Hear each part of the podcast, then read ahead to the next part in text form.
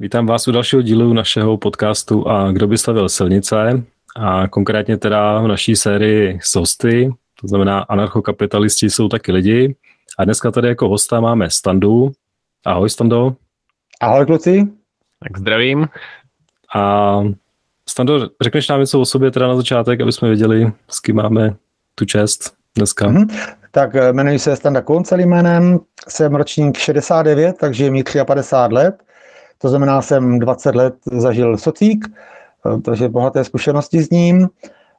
Potom vystudovanou mám strojní průmyslovou školu s maturitou, pak jsem víceméně celý život dělal obchodního zástupce v různých oborech, nejdéle jsem vydržel asi v Coca-Cole nějakých 9 let, ale před nějakými 7 roky, respektive před nějakými, dneska máme 2022, tak 9 lety jsem dost vážně onemocněl těžkým duševním onemocněním, a když jsem se z toho vylízal, tak jsem se z toho vylízal hromadou dluhu a rozhodl jsem se, protože jsem potřeboval začít vydávat opravdu pěkný peníze, tak jsem potom začal dělat jako kamionák na mezinárodní kamionové dopravě, takže od té doby se živím tímhletím.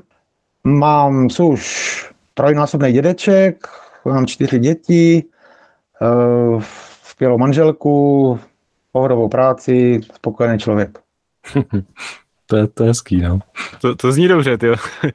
Jako hodně lidí, to je zajímavé, ale že hodně lidí by o sobě asi neřeklo, že jsou spokojený, nebo to, tak to je hezký. A já od tebe znám, ty jsi dělal nějaký videa a to jsi zmínil, že jsi kamionák. Já jsem viděl nějaký video, kde jsi jel snad tuším po nějaký francouzský dálnici, která si říká, že je soukromá, nebo tak něco, nemýlím se? Ano, je to na první pohled paradoxní, na druhý pohled zcela logický. Soudruzi ve Francii už neměli z čeho stavět dálnice, tak jim nezbylo, než vlastně celá výstavba, všechny dálnice ve Francii jsou soukromí, vybudovaný soukromým kapitálem, provozovaný soukromýma firmama.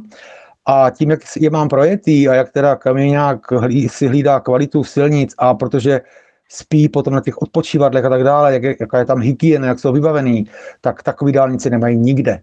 Tak krásně rovný, ku příkladu, člověk by si řekl v Německu, jo, bohatší stát, ale v Německu klidně skejsnete 1-2 hodiny v nějaký frontě, jo, nějaká štau, prostě oprava silnic a podobně, to se mi ve Francii nestalo ani jednou, já nevím, jestli tam po nocích opravují ty silnice nebo jak, ale hlavně tam mají hodně hustou síť těch dálnic, takže když nějaký úsek opravují, tak to nezahltí dopravu, takže žádný kolony, žádný, jak to říct slušně, pokakaný záchodky jak v Německu, no, letkdy s teplou vodou, s hudbou někdy i ty modernější a tak dále.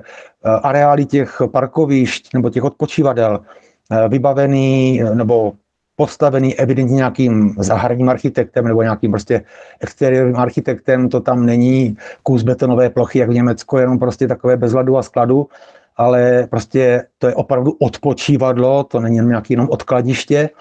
Čili kvalita silnic, průjezdnost těch silnic, odpočívadla, vybavení těch odpočívadel, toalety a podobně, to se prostě nedá s ničím jiným srovnat. A já, když jsem tam začal jezdit, mě ani nenapadlo, že by ve Francii mohly být soukromé dálnice. Jenom si řekl, to není možné, jak ta socialistická Francie dokázala vybudovat tak super dálnice.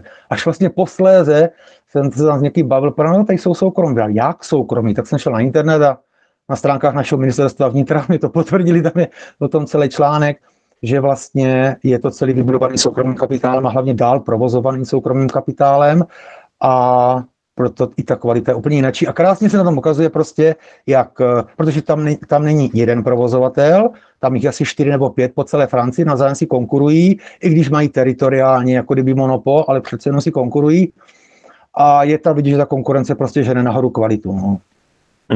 Ale tohle je takový super téma na začátek. Kdyby stavěl silnice. Náš podcast, tak ve Francii už víme, jak to funguje. Ono je to tam nějak tak, že já nevím úplně podrobnosti, že nevím francouzský a jenom co jsem těch českých zdrojů, takže snad jako půdu jim dala do nějakého výhodného nájmu vláda, takže měli to jednodušší o to, že nemuseli platit jako pozemky, ale výstavbu tomu už na nich veškerou hradila ta soukromá firma a hlavně ten provoz, jo, takže dá se říct, že to prostě je celý za soukromý peníze. Ale mají tam normálně jako mýtný brány, jo, teda jako v Německu, že přijedeš na začátku, zaplatíš a... Ano, jsou tam mýtné brány. Nejlepší je, když z té mýtné brány člověk vyjede. Ty dálnice ve Francii se označují písmenkem A na začátku a potom přijedete takový jako silnice pro motorová vozidla, zhruba jak u nás, to jsou N-kový dálnice, no a tam už je to tankodrom jak u nás úplně stejný, že to jsou státní dálnice. Jasně. Jo, tak to jsem tě navezl do nějakého tématu, který zajímalo mě, když jsem viděl právě to tvoje video, ale možná nám pověz jakoby z tvýho pohledu, proč ty se začal zajímat třeba o anarchokapitalismus, nebo jak ses o něm dozvěděl a jaký máš k němu vztah, co si o něm myslíš a podobně. Jasně, tak můj vývoj politický byl takovej, že celý mládí jsem prožil za Komančů, že do těch roku 89, kdy mi bylo 20 let. Můj táta byl srdcař komunista, který ho v 68. za to, že několikrát označil bratrskou pomoc za napadení a okupaci, tak vyhodili z KSČ. Od té doby byl takový nějaký reformní komunista, možná sociální demokrat nebo tak nějak. My jsme se hodně doma bavili o politice, děda zase byl naopak kovaný komunista a tak dále, takže bylo to celkem někdy zajímavý. Hádali jsme si, jestli je Reagan Hitlera nebo Brežněv Hitlera a tak dále. A potom přišla revoluce, já jsem zrovna byl na vojně. To bylo teda zajímavé, nevím, jestli se o tom někdy psalo nebo nepsalo. Já jsem prošel kurzem Kodéra, byl jsem na úrovni pluku, jako plukovní Kodér a přijímal jsem zprávy. A nějakýho bajvočko 19. 20. listopadu 89 jsem dostal rozkaz zůstat i přes noc na Kodérně, že přijde důležitá zpráva, ale byl jsem někdy, já nevím, 10-11 odvolaný, šel tam místo mě zástupce náčelníka štábu, který taky měl kodérský kurz a já jsem řekl, ty Liško počítá, co tam asi přes tu noc teda dostane, že to já nesmím číst, tak jsem si to ráno vytáhl z koše, poslepoval jsem si ty děrný pásky do jednoho. No a to bylo o tom, vyčleňte 4 nákladní auta s vojákama, s ostrejma a buďte připraveni k výjezdu, tak to může být ještě zajímavý, no. Ale k tomu nedošlo, nakonec ani vím, na tom útvaru se to nerealizoval, tady ten rozkaz. No, takže to jsem prožil na vojně, přišel jsem z vojny do teda jako demokratického Československa, v té chvíli jsem byl asi takový nějaký demokrat, ale taky jsem si říkal čím dál tím víc, sakryš, a proč jako nejsou některé ty služby, školství, zdravotnictví a tak, proč nejsou, dejme tomu, na dvojí linii, ať je to státní, ale vedle toho, ať je i kdo nechce státní, jako volnotržní v podstatě, když jsem vtedy ještě v těchto pojmech neuvažoval jako volnotržní, ale prostě proč by mělo být jedno pro všechny.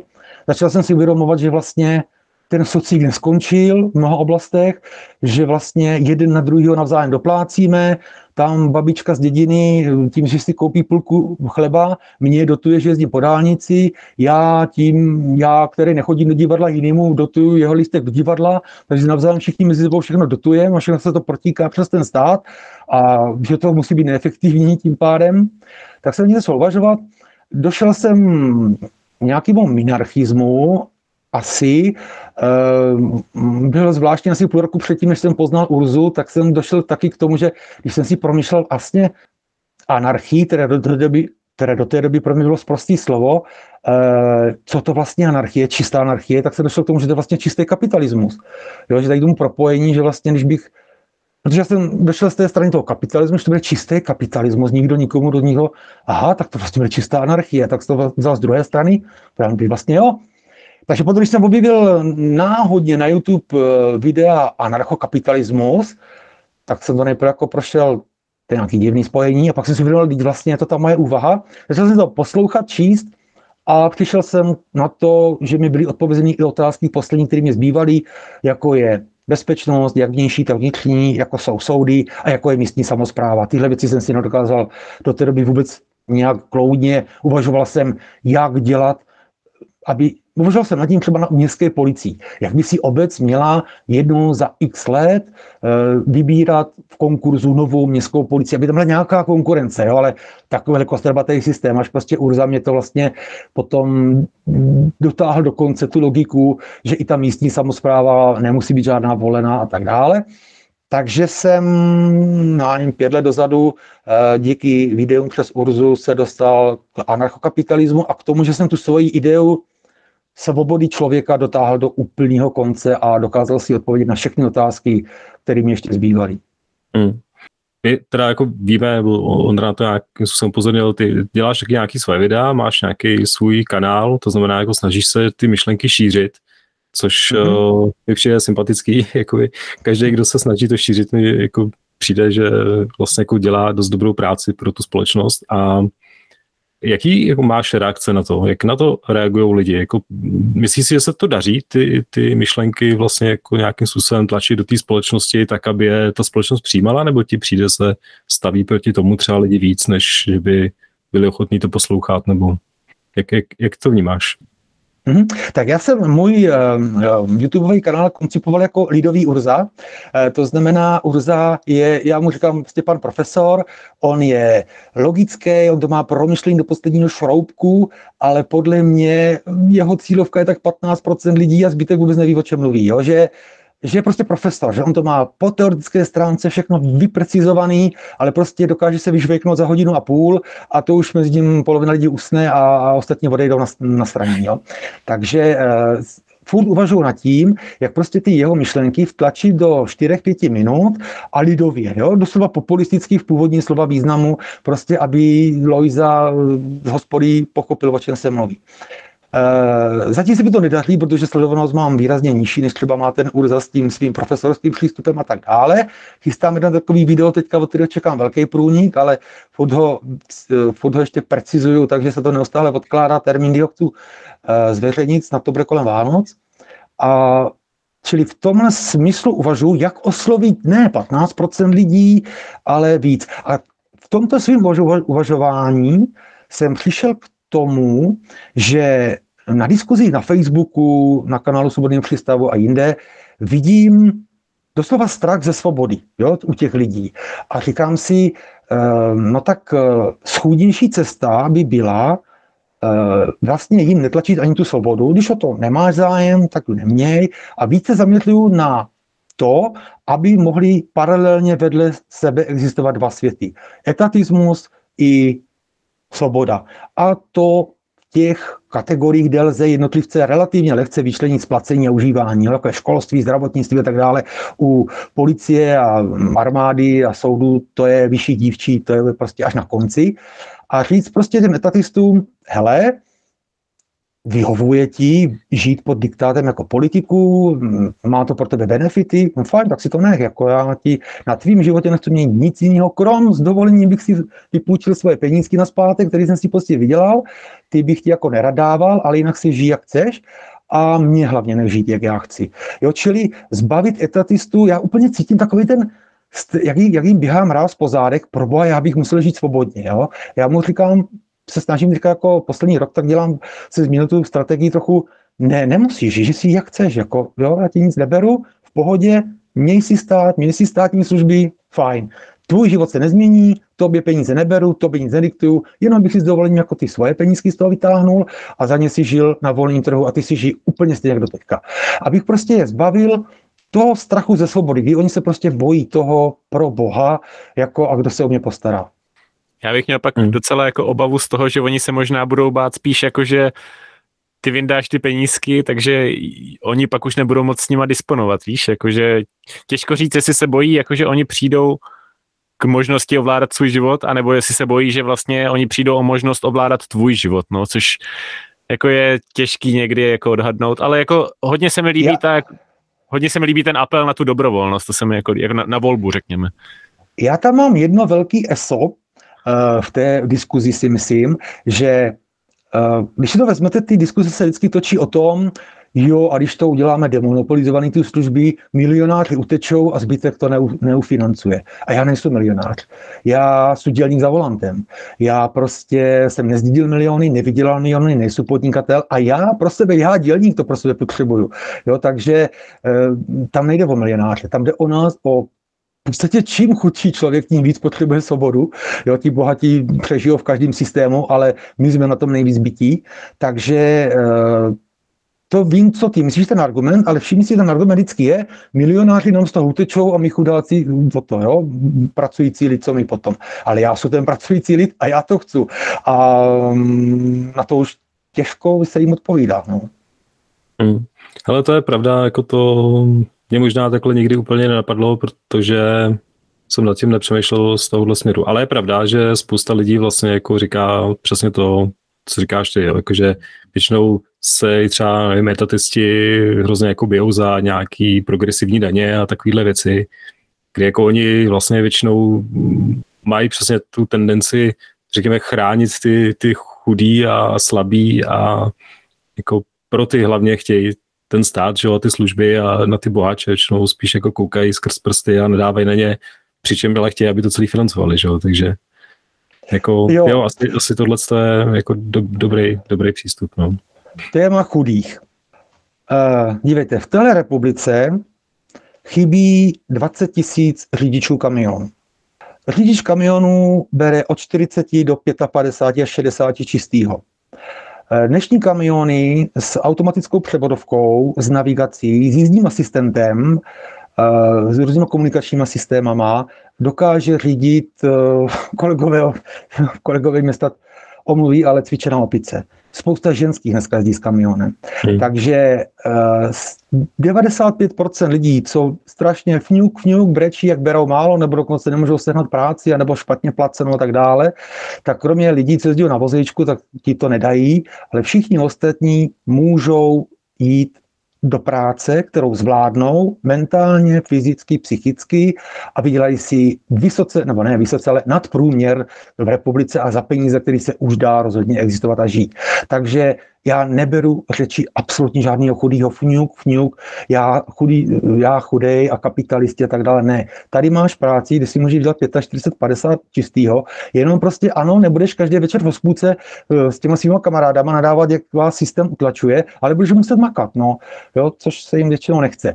Ale takže já téma chudých, na to jsou dost alergický, jo, protože jednak je pravda to, co říká Urza, to se mi taky líbila jeho myšlenka, to, kolik vyděláváš, je odrazem, dneska je to zkreslený, dejme tomu, ale jenom málo, je odrazem toho, jak jsi prospěšný pro společnost. A jestliže někdo je tak málo prospěšný pro společnost, že vydělává málo peněz, tak si a ty nezaslouží nějaký extra podmínky nebo extra nějaký ohledy.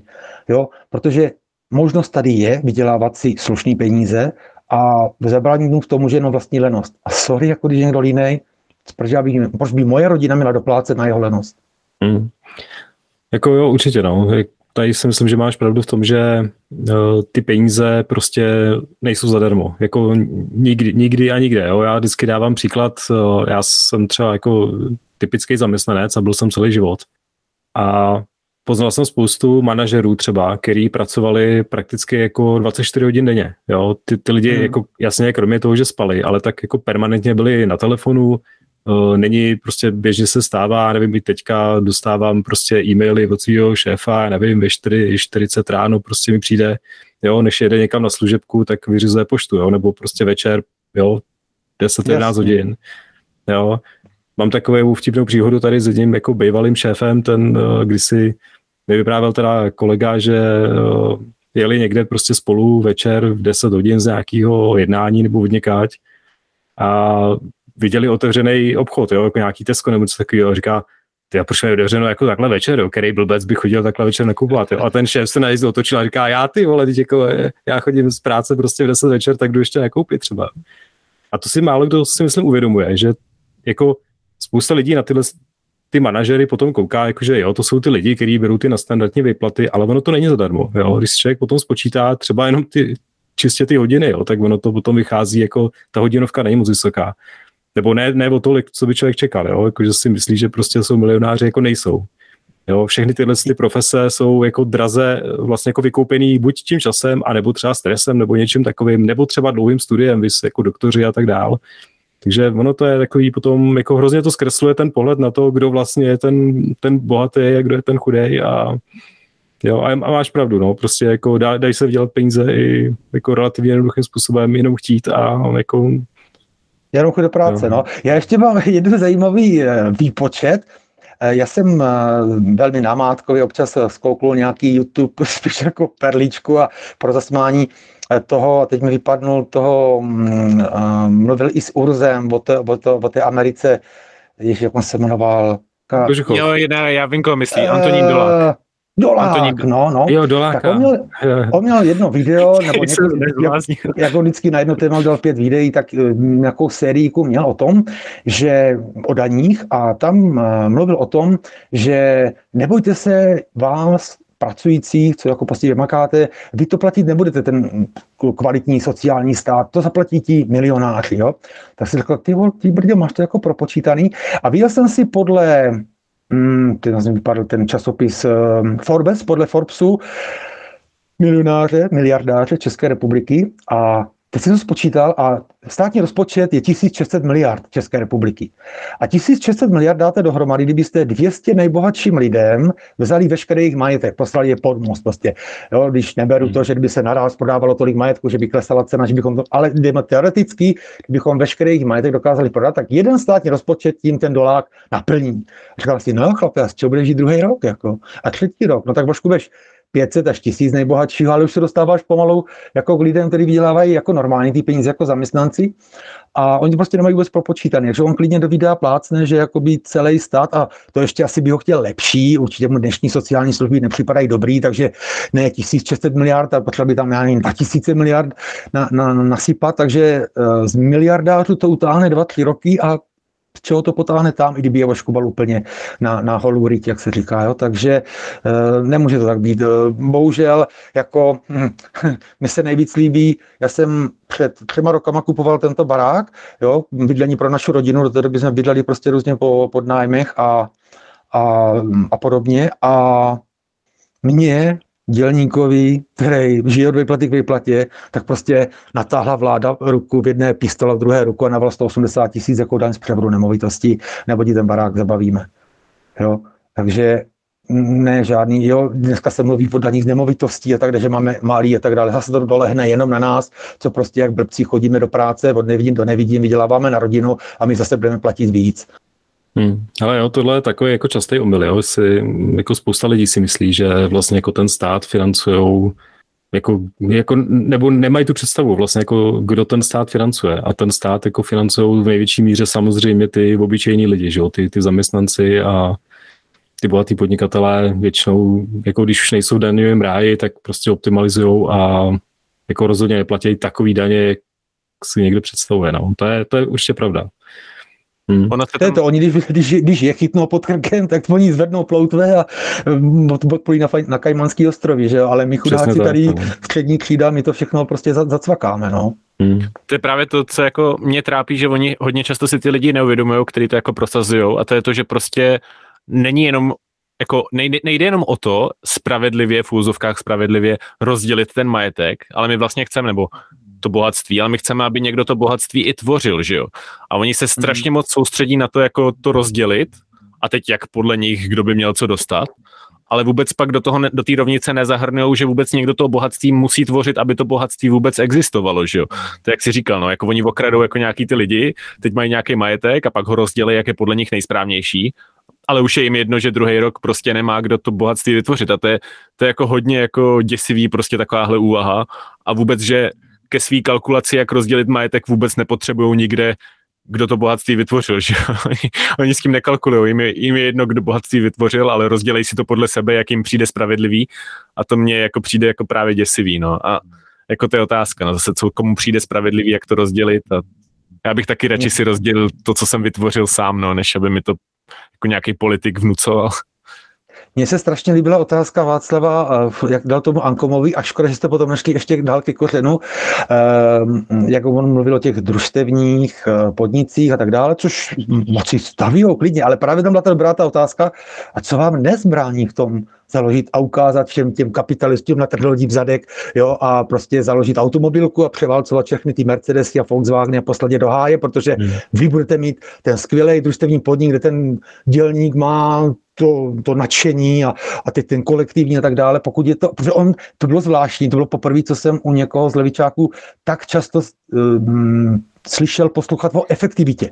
On to slovíčko používal velice často, jak to bude efektivní, ten jeho systém, povědám, tak pokud bude efektivní, tak bys měl natrhnout zadek všem těm hnusným buržoustům, jo? Tak to ukáž teď a tady, jo? My založit kapitalistický podnik, který nebude regulovaný, nemáme možnost, my si nemáme možnost teď a tady vyzkoušet ANCAP. On si myslím, jestli ne do 100%, tak velmi do vysokého počtu procent, má možnost vyzkoušet to, co on prosazuje, tvrdí, jak to bude fungovat, tak ať to teď a tady ukáže a udělají. Jo?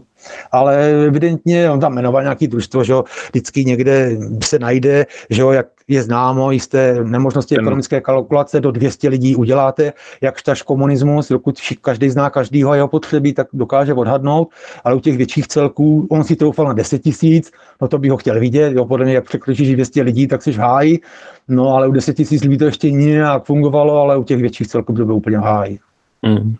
Ano, teda ta společnost, já jsem si ji pak googlil, ona není zase tak malá, já teda nepamatuju si počet zaměstnanců teďka, jo, ale myslím, že tam nějaký tisíce budou. Mondragon, to je společnost, no. Můžou najít i diváci, posluchači. Otázka, já jsem teda to nesledoval do hloubky, jo, takže nevím přesně, jakým způsobem ona vlastně jako funguje. Jediný, respektive, myslím si, že tam nejsou úplně všechny ty myšlenky toho komunismu až tak jako naplňovaný, protože ona ta společnost, nebo respektive spousta těch společností, třeba nějakých komunistických, typicky, co jsem nějak studoval, nebo snažil jsem se dohledat nějaké informace, tak oni většinou jako nefungují sami o sobě. Jo. Oni fungují v rámci toho, že kooperujou s tím vnějším světem, jo, což byla jedna z těch otázek, kterou jsem se snažil nějakým způsobem jako zjistit, jestli vůbec by třeba jako on byl ochoten vlastně spolupracovat s anarchokapitalistama nebo s nějakýma jinýma skupinama. A tam si myslím, že na tom to dost stojí a padá, jo? Že ta představa, že to bude fungovat v nějaký malý míře, jako bude, protože i dneska ty komuny, které existují, ať už to jsou nějaký kibuci nebo něco takového, nebo i v tom Španělsku jsou různý jako další vesnice nebo města malý třeba, které fungují tímhle tím způsobem, tak oni ale potom ty své produkty prodávají někam ven, že jo? Oni jako nespotřebovávají, když to řeknu blbě. Jo? Ale když si potom představím, že máme komunismus v rámci České republiky třeba, nebo jako celosvětové, když ta představa, jako že všude by měl být ten komunismus, že jo? Když to je jako nejlepší cesta, no tak ten už potom nebude mít kam ty produkty, že jo? Bude muset být opravdu jako soběstačnej. A tam si myslím, že to narazí jako hlavně, protože tam už ta soběstačnost potom nebude fungovat, protože už budeme muset centrálně plánovat vlastně jako všechno.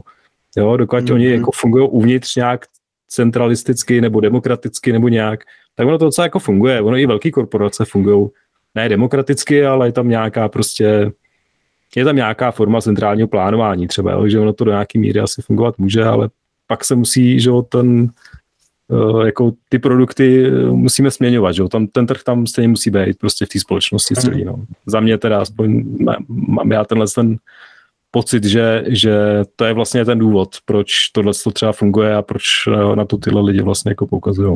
Mě jako překvapilo, že nebyl tolik otevřený tý jako směně a spolupráci, že třeba si neuměl představit, že on chtěl fakt jako vyloženě tu uzavřenou komunitu, která sice toleruje ty ostatní, kteří si žijou taky podle sebe, ale chce stejně jako být docela uzavřená. To mě docela překvapilo, čekal jsem, že bude chtít jako víc otevřenou, ale neměl jsem takovou potřebu mu to jako vyvracet. Mně se jako obecně líbí, jakoby, že apeloval spíš na tu morálku té dobrovolnosti, což jako za mě je strašně super. A hlavně to je jeden jako z důvodů, proč jsme se vůbec jako pozvali na ten podcast, protože ono je to fakt super jako slyšet někoho, kdo propaguje kolektivismus, ale zároveň jako respektuje to, že si někdo chce žít jinak. Na druhou stranu já u kolektivistů vnímám hodně často ten problém, že oni podle mě, nevím jestli Dan podle mě ten případ není, ale podle mě hodně často kolektivisti chtějí spíš kolektivní krádež než kolektivní vlastnictví, protože jak si říkal, no to kolektivní vlastnictví, oni můžou už jako dneska kolektivně vlastnit věci, že jo? Oni se můžou jako spojit svoje majetky dohromady, udělat si nějakou správu podle vlastních pravidel, uzavřít smlouvu a tak s těma majetkama nakládat, že jo? A máš kolektivní vlastnictví. A to oni často nechtějí. Oni když chtějí kolektivní vlastnictví, tak to chtějí na nějaký státní formě a to jenom kvůli tomu, že tam chtějí majetky těch, který k tomu nedali svolení, protože oni chtějí jako prostě zneužít jejich vlastnictví. Takže podle mě jako hodně často ty lidi, kteří proponují kolektivní vlastnictví, si cenějí víc kolektivní krádeže než kolektivního vlastnictví, že to kolektivní vlastnictví je pro ně ve skutečnosti negativní a proto ho sami nechtějí a proto ho sami nepoužívají. Ale jsou ochotní zkousnout kolektivní vlastnictví, když to bude za cenu toho, že někoho můžou okrást, což oni chtějí. Je to takový jako hodně zní to blbě, ale podle mě to tak jako ve skutečnosti. Právě, já jsem měl furt jako otázku, bych mu rád dal, když dejme tomu dobrovolně se do té komuny všichni se stěhují, ale dneska se někomu narodí dítě a to dítě vyroste a nebude chtít žít takhle. Jako vykopnou ho odsud, tady nesmíš vůbec žít, nazdar, jako tady můžou žít jenom ti, kteří chtějí družstevnictví, vlastnictví. Jedna otázka, druhá otázka, drobný řemesla, bude tam nějaký opravovat boty prostě, pak tomu vezme svýho syna, pak vezme jeho manželku, až bude větší a přivedou třeba kamaráda, můžou, nemůžou, je to družstvo, není to družstvo, vykořistují, nevykořistují, jak by tohle všechno pořešili, protože on furt jel v tom jakože velký fabriky, jo, tak jo, nějaký ty dělnický rady a to, ale co třeba prostě, kdo povede hospodu, nebo jak, jo, a pak teda, co jsem doufal, že se ho zeptáte na tragédii obecní pastviny, jak by to mohlo zabránit, prostě nemají podle mě vůbec šanci, no, ale to je jedno, ale ta základní myšlenka je, fajn, levičáci, když to chcete na svým, za svý, pro sebe, já vám budu tleskat dokonce, já vám budu fandit, já sice ekonomicky vím, že to asi nevyjde, ale stejně vám budu fandit. Když do toho nebudete tahat mě a moji rodinu, tak s tím nemám žádný problém, protože pro mě dobrovolný komunismus je taky ANCAP. Všechno, co začíná na začátku dobrovolně, to všechno je ANCAP. Jo? Takže když někdo chce dobrovolný komunismus, dobrovolný socialismus, jakýkoliv, tak systém, v kterým všichni jsou dobrovolně a můžou z něj kdykoliv vystoupit, tak s žádným z nich nemám problém. Když tam nemusím já a nikdo jiný být násilně. Což mi přišlo, že třeba, když už jsme zmínili toho Dana, že ten Dan byl jakoby v pohodě s tím, jakože ty si budeš žít podle sebe, ale je otázka, do jaký míry. No, ale myslím si, že byl jako v pohodě, že to, co proponuje, je dobrovolný komunismus, podle mě. Jo, byl to rozhodně nejsympatičtější levičák, co se zatím vyslyšel. Ve svých názorech. To zní super. Tak, to si taky myslím, no. Hele, a co třeba jako tvoje okolí, nebo takhle? Myslíš jako, že vědí o tom, že jsi anarchokapitalista, nebo takhle, nebo říkáš jim to, mluvíš s nima o politice, anebo spíš ne? Já mám možná i právě díky tomu mým povolání málo sociálních kontaktů, jo, protože jako já v podstatě v sobotu odpoledne dojedu z týdenní trasy a někdy už nedělu večer nebo v pondělí ráno zase valím do práce a pak jsou celý týden sám v kamioně, maximálně tam jde na vykládkách s nějakýma Němcama, Švýcarama a tak dále. Jo. Takže s kolegama se sem tam potkáme, když vyjíždíme nebo se přijíždíme, takže když na to náhodou dojde, tak to hned každému vypálím, že jsou anarchista a to, ale nemám kolem sebe žádný debatní kroužek, který by stál vůbec o to rozebírat politiku, nebo to, takže není příležitost. Hodně se o tom bavíme v rodině, s dcerou hodně, jo, která taky natočila si to video, děti jsou taky lidi a tak dále, která se o toto hodně zajímá, takže v rodinném kruhu, jo, to zase jako hodně, to zase až nad běžnou úroveň a víceméně vlastně snad nemáme v rozepří vůbec v ničem, ve všem se shodujeme, ale mimo ten vlastně kolektiv rodinný se k tomu ani nedostanu. Jasně, no, tak to je pochopitelný, pokud nemáš tolik kontaktů, což je jako logický, no, tak mě třeba přijde právě sympatický, že se snažíš tvořit teda potom nějaký videa nebo něco takového, protože ty myšlenky se dají šířit, že o mnoha způsoby a jako to přímé předávání je někdy samozřejmě jako příjemnější a jo, ale zase jako neoslovíš tolik lidí třeba, no. Takhle, já jako diskutuju velice rád, já bych strašně rád šel do nějakých diskuzí a podobně, jo, s tím já vůbec nemám problém, já jsem ukecanej a baví mě to a tak dále, ale není těch příležitostí tolik, no. No když si najdeš čas, určitě si můžeš pozvat toho Dana a třeba ti zodpoví otázky, které na něj máš. Jo, to by možná šlo nějak, no. Hele, ještě jedna otázka taková. Když jsme se bavili o té dobrovolnosti a takhle, jak ty vlastně vnímáš jako politiku obecně, nebo třeba demokracii? Vnímáš jako spíš negativně? Protože já očekávám, že ano, ale spíš zajímá, jak to teda vidíš. Zase. Dobrovolná demokracie, bomba. Jo, demokratické školy, jo, Zamrhil, to je demokracie a ta se mi líbí, protože je dobrovolná. Tak jako je dobrovolný komunismus, všechno, kde začíná dobrovolná, tak za jedna. Ale všechno, co začíná povinná a jestli nás neposlechneš, tak si tě srovnáme, tak to se mi nelíbí. No a demokracie, já třeba v tom, to je snad jeden z mála, ale tady jde spíš čistě o významový nějaký rozdíl oproti Urzovi. On tvrdí, že nežijeme v diktatuře, že žijeme jenom v totalitě, já tvrdím, že žijeme v diktatuře, že je to diktatura většiny vůči menšině. Jo, já nerozlišuju diktaturu, jestli mi diktuje jeden Adolf, anebo 51% mých spoluobčanů, Pokud prostě musím někoho poslouchat a když ho neposlechnu, tak následuje trest. Takže mi diktuje a od slova diktovat je snad diktatura, jo, takže je mi diktováno víc než kdybychom, dejme tomu, byli minarchii, kde už je jenom armáda společná, všechno ostatní je svobodný, tak už se tomu snad dá říkat svoboda a dá se říkat, že nežiju v diktatuře, ale ještě i minarchii jako takovou, zákony, kdyby byly a policie státní, nedej bože a to, tak ještě furt bych to nazýval diktaturou. No a kor dnešní, kdy já nevím, odhadem 70% mých aktivit si nerozhoduju na základě svého rozhodnutí a na základě rozhodnutí nějaké demokratické většiny, tak sorry, to je diktatura. Jako.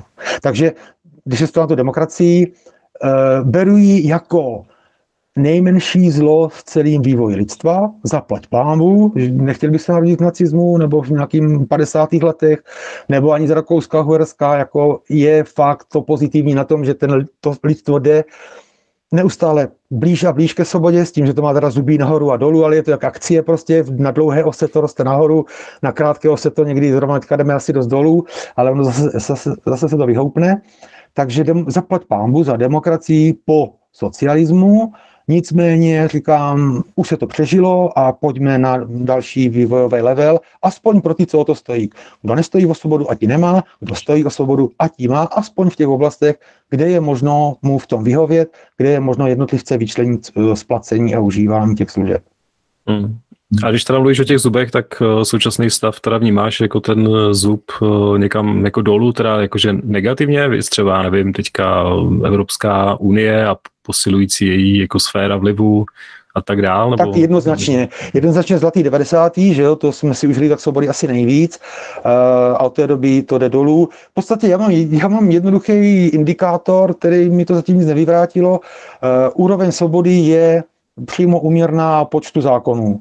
Jestliže zákony přibývají, tak ubývá demokracie. Až jednoho dne mezi porovnáním jednoho Silvestra a druhého Silvestra bude míň aktivních zákonů, tak můžu říct, že jsme na cestě ke svobodě, ale zákony bohužel přibývají a já zákonům říkám rozkazy, to jsou v podstatě rozkazy politiků vůči lidem, že každý mi bere svobodu, některý míň, některý víc, takže dokud přibývají zákony, tak jdeme dolů. Jakmile začnou ubývat zákony, tak jdeme ke svobodě. Ono je pravda, že ono, když máš jako hodně těch zákonů, tak některý z těch zákonů hodně často třeba snižují moc některým jiným zákonům, takže ono to není tak jako jednoduchý, ale jako souhlasím v zásadě, protože ono hodně těch zákonů, který by omezovalo ostatní zákony, se jako dneska nevydává, no, jako takový moc neexistuje. Těch je pomálu, opravdu. O tom to není, to zákonodárství, bohužel, no. A proto já bych chtěl jako... Jak jsi říkal teďka ten hybrid, kdo chce demokracii a to. Varianta B k tomu, ta horší, by byla, když už teda jako by nedej bože dál měla pokračovat demokracie pro všechny a tak dále, tak podle mě demokracie založená Demokracie založená na všeobecném rovném volebním hlasovacím právu nutně musí jít časem do kopru. K socialismu, národnímu socialismu, v nejhorším případě k občanské válce. To nemůže skončit jinak. Tudíž tento základní parametr je podle mě není špatně. Já bych ho doporučoval nahradit parametrem, který lidově tomu říkám, jakým dílem ten cirkus platíš, takovým dílem do toho smíš kecat. Neboli síla volebního hlasu podle toho, kdo od posledních voleb kolik odvedl na přímých daních, vždy jsou dohledatelný, mínus kolik dostal na státních penězích, se rovná síla tvýho volebního hlasu. Toto by dokázalo zabránit tomu, aby to šlo čím dál tím víc k socialismu, jo, ale furt by to bylo nedokonalý, furt by to bylo hlasování jedněch od druhých a tak dále, ale s rovným všeobecným volebním hlasovacím právem podle mě neexistuje žádná šance, aby to mohlo mít dobrý konec. Ono jako hodně způsobů, jak tu demokracii v tomhle smyslu jako v fouzovkách vylepšit. Jo? Třeba máš i Janečka, který ti říká, jako máš 2 pozitivní hlasy, 1 negativní a že by to bylo lepší, než když máš jenom 1 hlas pozitivní, komu chceš dát. Ale můžu zase ono... technickou, můžeš mi vysvětlit jediný smítko, který na tom bude zlepšení. Protože tak, jak to říkal Urza v tom videu, on to zase řekl málo, tak prostě tak když budu od toho Okamury, tak to tam hodím Okamurovi, a protože bude větší poptávka, rozhodně se na tom užijí víc politických stran, vzniknou i nový, tak bude Okamura číslo 2 a tak ten druhý dám Okamurovi číslo 2. A když budu chtít ODSák, no to dám ODS a pak možná Topce, anebo taky vznikne něco mezi tím, že rozhodně by vzniklo víc politických stran, to by se užívalo na tom systému. Takže bych dal ODS číslo 2, v podstatě by možná bylo akorát víc byrokracie a to by bylo asi všechno. Já na tom nevidím fakt ani jako ani popel lepší systém. V tom máš pravdu, na druhou stranu tam pak hraje proti tomu ta 5% hranice, to znamená, že za tolik politických stran by se neuživilo, a když třeba lidi jako fakt třeba z 80% nesnáší Babiše, tak je dost možný, že by prostě Babišova strana v tomhletom smyslu nebyla tak úspěšná, zatímco třeba Babiš nám dokázal uspořádat vládu s 20% nebo méně než 20% hlasů, prostě lidí v České republice, a přesto byl ve vládě, přitom ho většina lidí jako nesnáší, tak myslím si, že jakoby tohle by hrálo ve prospěch Babiše. Ale co jsem chtěl jenom říct je, že v neprospěch Babiše, že hodně lidí by mělo kandidáta, který ho nesnášejí míň, řekněme. No ale jeho voliči by zase topili tu druhou stranu. Všichni měli i záporný hlas, nemůže někdo mít a někdo nemít, že jo? Tak prostě se navzájem zase vynulují, to je všechno. Těch ostatních stran je víc, že jo? Oni můžou vynulovat třeba nějakou jednu konkrétní, ale ne všechny ostatní. Tím pádem by vynulovali třeba, já nevím, ODSku, a nikdo by neměl úplně perfektně to, co chce, ale bylo by to něco jako v úzovkách kompromis.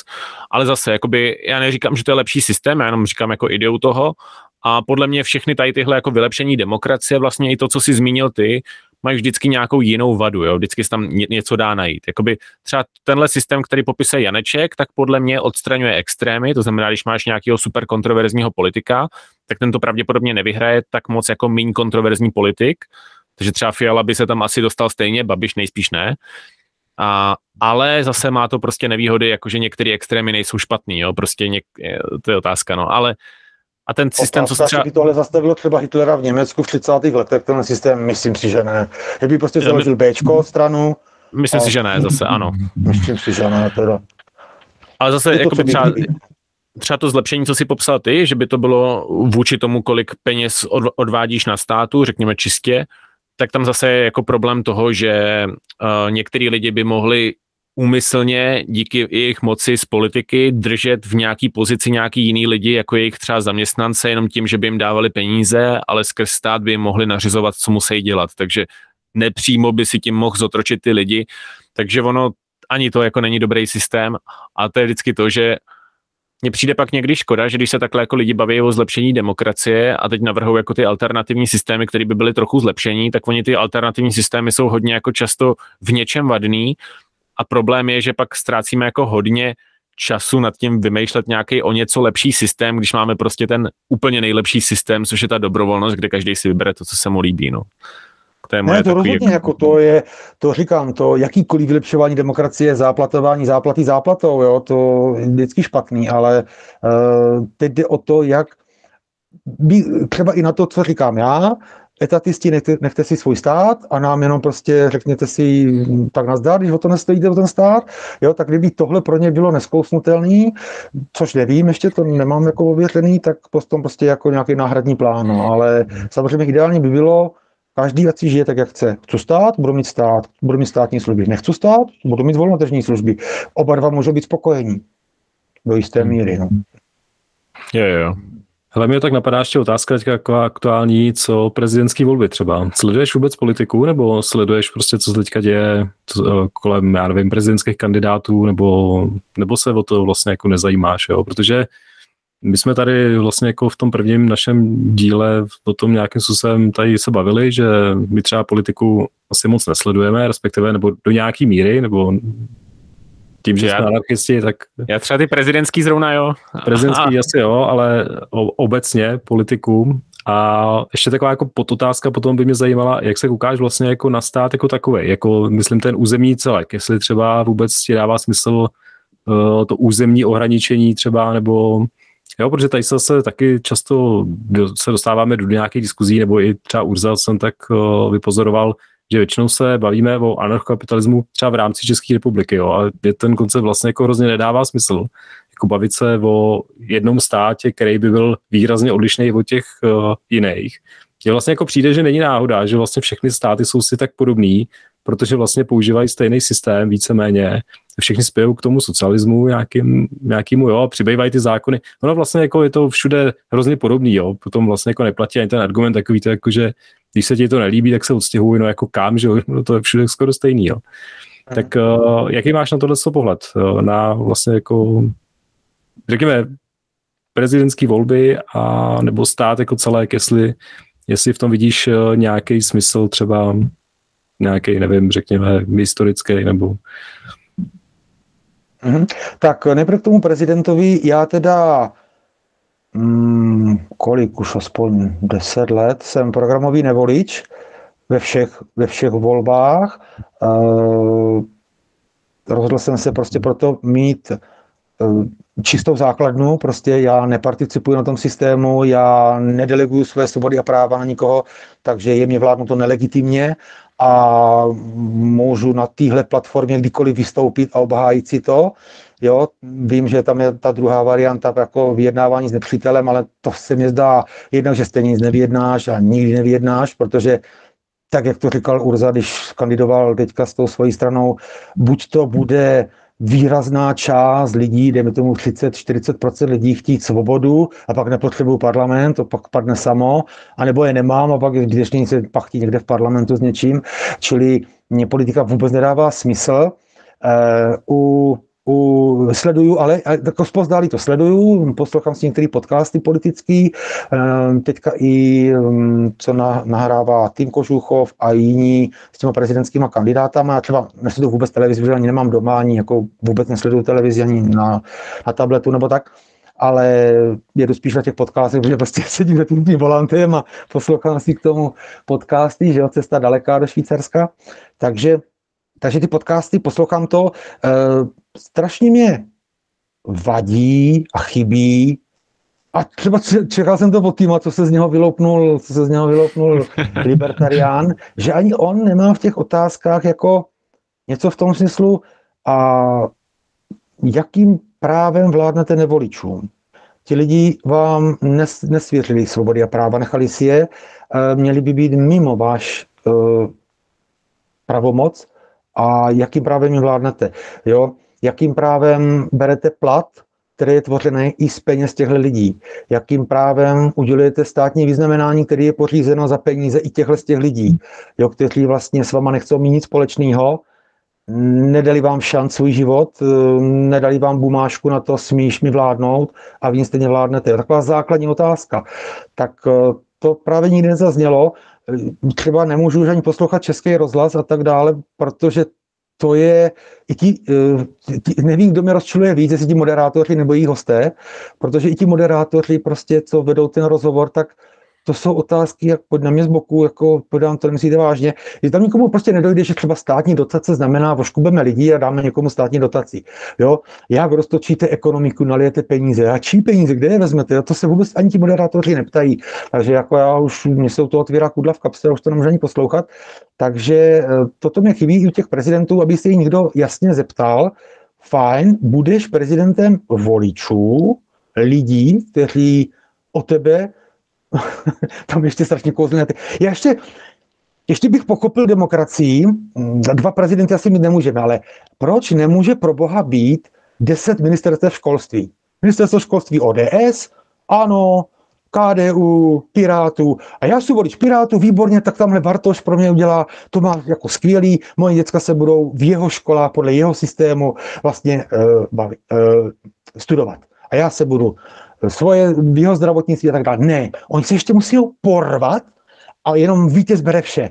Musí být jenom jedno ministerstvo školství a jo, Bartošovci prohráli, tak teďka jim to nadspem. A za 4 roky vyhrají, tak to Proč ještě jako, to je v podstatě jako válka je mír, jo? Dokud spolu lidi bojují u těch volebních uren, já to vnutím tobě, jo, tak to je fajn. Takže tady tento aspekt demokracie, proč teda, když už někdo touží potom, aby ho někdo jiný zastupoval a velel mu vlastně, co má dělat, jak se mají vzdělávat jeho děti a tak dále, proč aspoň kůrník to není tak, že by mi teda velel ten, kdo se mi zdá pro mě nejlepší, protože tam ještě ten souboj těch titánů mezi sebou a jen ten jediný vyhrává a nakonec vlastně míň jak polovině a v reálu víc jak polovině voličů vládne někdo jiný, než chtěli. Protože prostě tenhle systém. No, u těch prezidentů on naštěstí nemá co ovlivnit, jenom praděčenců, jo, a tak dále, ale... Jenom pro mě, já ti do toho skočím. Ty, jak jsi mluvil o tom, jakože by si volili jakoby lidi ty strany a ty strany vládly jenom jakoby svým voličům, tak takhle přesně já jsem vysvětloval anarchokapitalismus jednomu kamarádovi, protože on byl takový, jakože strašně jako odmítá anarchokapitalismus a prostě je to blbost. Tak já jsem mu vysvětlil, no hele, a co kdyby jsme fakt jako měli jako ty volební strany, který si volíš, ale ty vládly pak jenom tobě a ne všem ostatním voličům, takže bys měl prostě TOP 09, ta by vládla jenom TOP 09 voličům, ANO, ta by vládla jenom ANO voličům. A ono, tohle se mi právě taky líbí, no, a že mně to přijde jako super způsob, jak to některým lidem vysvětlit, protože v důsledku by to akorát znamenalo, že oni by měli vlastní firmy, které jim vlastně zařizují všechno, no, což by bylo ano, něco lepší. Ano, kdybychom jim takhle prodali Ankam, ani by to netušili, potvoří, no, protože ono v podstatě by to bylo, ještě kdyby to doplnilo o tu 13. komnatu, že a kdo nechce žádného vládce, tak se to prostě dělá volnotržně, tak v podstatě minimálně bychom takhle dokázali vnutit, ale vlastně vejít v realitu konkurenční trh, aspoň nějaký, aspoň těch x politických stran a z toho by se potom třeba vytříbilo, že teda konkurence je lepší než monopol a to, no, ale zvláštně, oni se chcou porovat od to, aby to byl jenom jeden, no. A potom se ptal, to byl ten, čili prezidenta víceméně jako neřeším, nešťastná věc je prostě přímá volba, to se ukazuje, když to byl ten parlament, tak to taky stálo za houbí, ale méně než teď. A čím méně bude brát svobodu, tak tím líp. Teda podle mě bohužel Karel Janeček je totální tragéd, jako jo, sice se označuje jako libertarián, ale to je nevolitelný člověk, i kdybych náhodou chtěl volit a ten zbytek, no, nejlepší být nevolič, a člověk to má vyřešený. A potom se to na ten stát, jestli jsem tě dobře pochopil, jako asi jsi to dobře nepochopil, jestli mi to může ještě nějak trošku, jak jste vlastně myslel, jako, že existuje státní celek, anebo co? No, jestli si dokážeš vlastně představit potom, kdyby se třeba jako Česká republika ubírala tím směrem ku svobodě a vznikalo by tady něco takového, jestli vlastně vůbec pro tebe třeba dává smysl Česká republika jako taková, nebo jestli vnímáš třeba Českou republiku jako nějakou, jako já nevím, tak jsou lidi třeba vlastenci, jako srdeční záležitost, nebo? Jo, taky třeba, jo. Vlastně jako ta moje otázka je taková jako otevřená v tom smyslu, že jestli vůbec máš nějaký vztah k České republice, bych to možná tak jako upřesnil. Jo. Tak to jsem si pochopil spíš jako ten folklor a takový ty tradice a tam Karel IV. A tak dále. Ne, já jsem v tom naprostý cynik. Mě tohle ale úplně ukradený, jo. Jako mě úplně jedno, kdo jako mluví řeči, jaké je národností, mě zajímá, jak se ke mně chová, jak mě respektuje či nerespektuje a že bych jako nějaký takový ty vlastenecký vlajku a národní písničky a mě jsou tradice a to mě to úplně ukradený, ale naprosto. A cesta ke státu, jako tak dobře, dejme tomu, že bychom tento rok demonopolizovali zdravotnictví. To znamená, zůstalo by státní pro toho, kdo chce státní a demonopolizovalo by se pro toho, kdo nechce státní. Fajn, tak to vyzkoušeme, jo. Za 23 roky k tomu přidáme třeba školství. Jo, tak vlastně budeme neustále ořezávat ten stát, aspoň pro ty, kdo nechtějí ten stát, no až se dostaneme do nějakého stádia, kdy to dojde na ty věci, kde se opravdu ten jednotlivec těžce vyčleňuje z užívání, z placení, jako, kde by se dalo narazit, asi až na té policii, soudech a armádě. Já myslím, že i hasiči není problém vyřešit, možná ještě ta místní samospráva, to taky by byl těžký voříšek a jináč by se jako dalo těma přískokama postupovat dál. No a potom bychom byli, mezi nimi by uběhlo prostě 15 let, my anarchokapitalisti věříme, že ti etatisti by časem viděli, tyjo, ale ono to funguje líp a za méně peněz, než nám tady ten státní a postupně by emigrovali k nám, v podstatě do toho systému nevoličů, takže by to lidi měli ošahaný, vyzkoušený. Já si myslím, že z čeho má člověk největší strach? Z neznáma. Že jo, ze tmy, z toho, co nezná.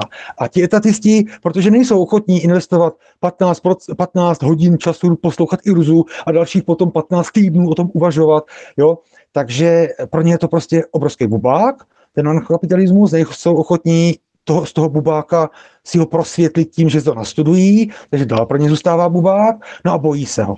A nejlíp člověka přesvědčí to, co vidí na vlastní oči. nebo okusí na vlastní kůži. A kdyby tady prostě naraz žili dvě entity, jedna s tou státní službou a druhá s tou nestátní, kde no jo, oni za rok se vrátí po koleno ještě ke státu a tak dále. A za rok a za dva vidí, ty jo, ale jim se žije líp.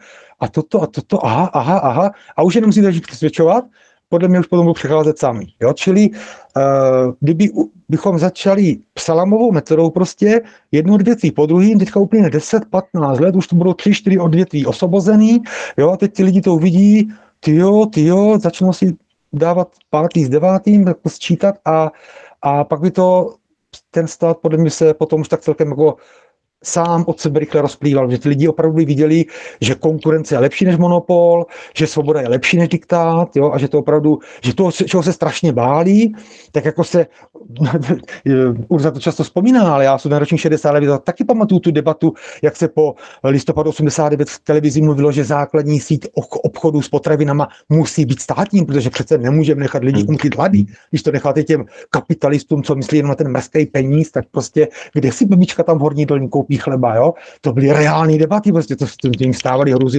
vlasy a to bylo a to byla kategorie, kde stačilo podívat kousek pár set kilometrů na západ, že to fakt funguje. V tom školství se není kam podívat, ani v tom zdravotnictví, protože na celém světě to je ten socialismus tomhle, takže ten strach je o to větší a je to prostě iracionální strach, který by podle mě nejrychleji a nejlíp roztál tím, že to uviděl na vlastní oči u té zatím menší části lidí, která by si žila tady ten svobodný život. A takhle by ten stát sám zhynul na úbytě časem. Mně se líbí, jak jsi zmiňoval ty potraviny, tak jak prostě dneska máš různý takový ty tiskovky, třeba za koronaviru to bylo běžný, jak prostě, hele, proč tohle nefunguje, tak my jsme udělali tohle, ale pak se stalo tohle, takže jsme za to nemohli. Tak úplně přesně stejně jsi to měl s těma socialistama, jo, prostě oni nedokázali dodat nějaký jako víčka nebo něco, takže nebyl kečup a teď jako museli dělat tiskovky na to, proč není kečup, kdy říkali to do televize a vysvětlovali to, jak to není jejich chyba, protože se stalo něco jiného, což nemohli ovlivnit a je tam vždycky takové vysvětlení, jako proč za to nemůžou, zatímco prostě ten kapitalismus, ten nemá výmluvy, ten prostě to dodá, no. Což je takový paradoxní, no. Jo, je to hezký, že vlastně ty jsi měl, Ondro, ještě než se s týma stal libertarián, tak o tom utilitarismu a tak dále, jo, ale já v podstatě se dá říct, že jsem k anarchokapitalismu přišel taky z utilitaristických pozic, protože já jsem třeba neznal koncept negativních, to je taky blbej pojem, negativní práva. Měly být říkat negativně formulovaný práva, protože něco negativního, tak je to špatnýho, jo? Je, když to takhle prostě my takhle mezi sebou... Má to negativní konotaci, no. A když to takhle někomu, dám ti negativní práva, to ti pěkně děkuju. A když takhle prostě negativně formulovaný, záporně formulovaný práva, jo? Je to úplně zase, ale to jsem odskočil, takže to jsem nevěděl, já jsem furt uvažoval jako pozitivních právech, ale vyšel jsem prostě, že nejvíc utilitaristický je, když bude nejvíc svobody. Jo, že nejvíc lidem to nejvíc dá, což je v podstatě utilitarismus, jo, když se nebude jeden druhýmu montovat do života. No, když si bude žít každý svobodně. Jo, já jsem se jenom, ještě se vrátím k tomu, co jsi říkal předtím, jakože tím třeba nezmiňuje moc ty práva nevoličů, nebo jak jsi to říkal, tak on je právě nezmiňuje z tohohle důvodu, že on jakoby nevěří úplně tomu principu neagrese ve smyslu toho, že by prostě si myslel, že nejlepší systém je takovej, kde není žádná agrese. On právě na to kouká pořád jakoby z pohledu nějakého toho materialismu, když to tak řeknu, že prostě hele, tady tomuhle člověku chceme dodat co nejlepší jako produkty, co nejlepší služby, co nejvíc ho uspokojit a teď který systém k tomu bude dobrý.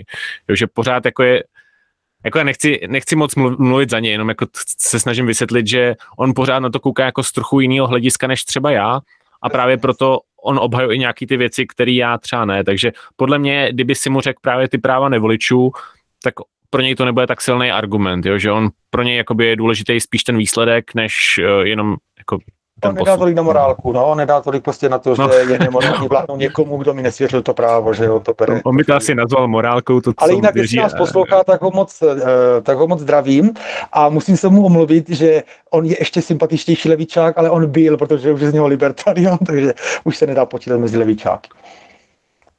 A hlavně teda on tím asi pořád není anarchokapitalista, jo? Jako já si myslím, že u něj to je jako otázka času třeba, že to bude přesně jako v tom známém vtipu, že jo, jaký je rozdíl mezi Jasně, to libertariánu nebo minarchistou a anarchokapitalistou. No, uvidíme, jak to bude u Týma, ale dávám mu tak půl roku. No. Já si myslím, že je anarchokapitalista. Z toho, co jsem s ním mluvil, já bych řekl, že je. No, nevím, ale tak minimálně to o sobě neříká zatím, jo, takže... Že tam doputuje, no. Jakože páně pak je otázka, tak jestli třeba nepokládá tyhle otázky, protože čeká, že by k němu potom nikdo nechtěl, že na ten jeho kanál s ním bavit vlastně, když jim dává takhle záludné otázky. Jo. To je možná jakoby spíš nějaká strategie třeba. Nevím, jo. Chci taky mluvit za něj, ale vidím tam ten určitý jako kalkul třeba, že... To já nevím, mně přijde docela otevřený člověk, já si myslím, že on takovýhle kalkuly nedělá, jakože on když něčemu věří, tak to fakt jako vyloženě řekne. A vlastně i zmínil, že je libertarián, jo, kdyby byl dobrý kalkulátor, tak to asi neudělá. Ale bylo to třeba nenapadlo, no. Ale můžeme se vám i zeptat. Špatná kalkulace, no. Ne, ale asi by se postavil do toho, hele, ten tam dává divný dotazy, jo.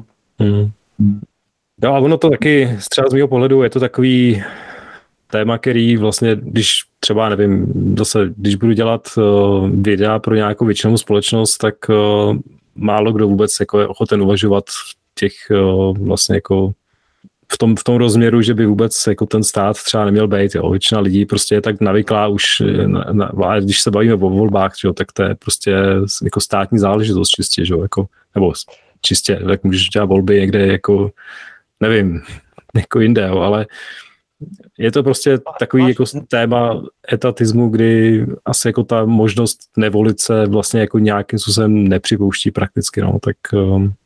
Jo, jako mluví o tom Urza, ale... Mě to připomíná, už čeho jsem ještě otvírá v kudla kapse, když se mluví o tom, že máme svobodu a demokracii.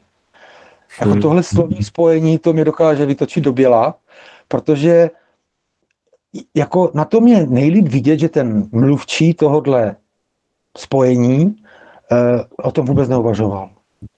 Jo, že buď to můžu žít svobodně, to je podle svých představ, to znamená já, potažmo moje děti se budou vzdělávat svobodně, to znamená, jak chtějí oni, já se budu svobodně starat o svý zdraví, já si budu rozhodovat, jak si šetřit na důchod, já si budu rozhodovat, jaké měně chci si nechat vyplácet výplatu a po domluvě s mým zaměstnavatelem. A nebo tohle za mě všechno rozhodne demokratická většina, takže můžu žít buď svobodně, nebo demokraticky. Ale ta spojka A je tam úplně mimo mísu, protože jako po roce 89, co jsme vlastně vydělali, jako svobodu cestování, fajn, svobodu můžeme nadávat hospodě na vládu, fajn, máme víc politických stran, ale jako v zdravotnictví, školství, důchod, měna, hasiči, jako 60-70% v podstatě se vyměnili hlavy, někdo jiný tomu teďka velí, ale furt ty orgány musím poslouchat, takže zvýšil se level svobody jednoznačně,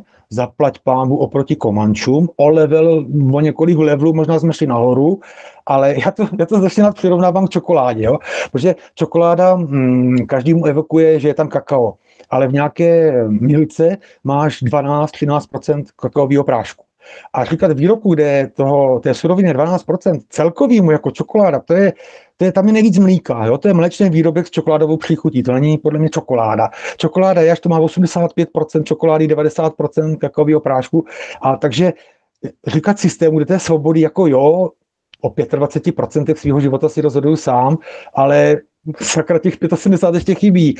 A říkat kvůli tomu 25 celků, že je to svoboda, no tak je to lepší než těch Komančů, tak jsme se z 10% dostali na 25, sláva, zaplať pánu za těch 15% navíc, ale furt to není ke stovce ještě hodně daleko, jo? Takže slovní spojení, že máme svobodu a demokracii, je, potom z toho vznikají takový jako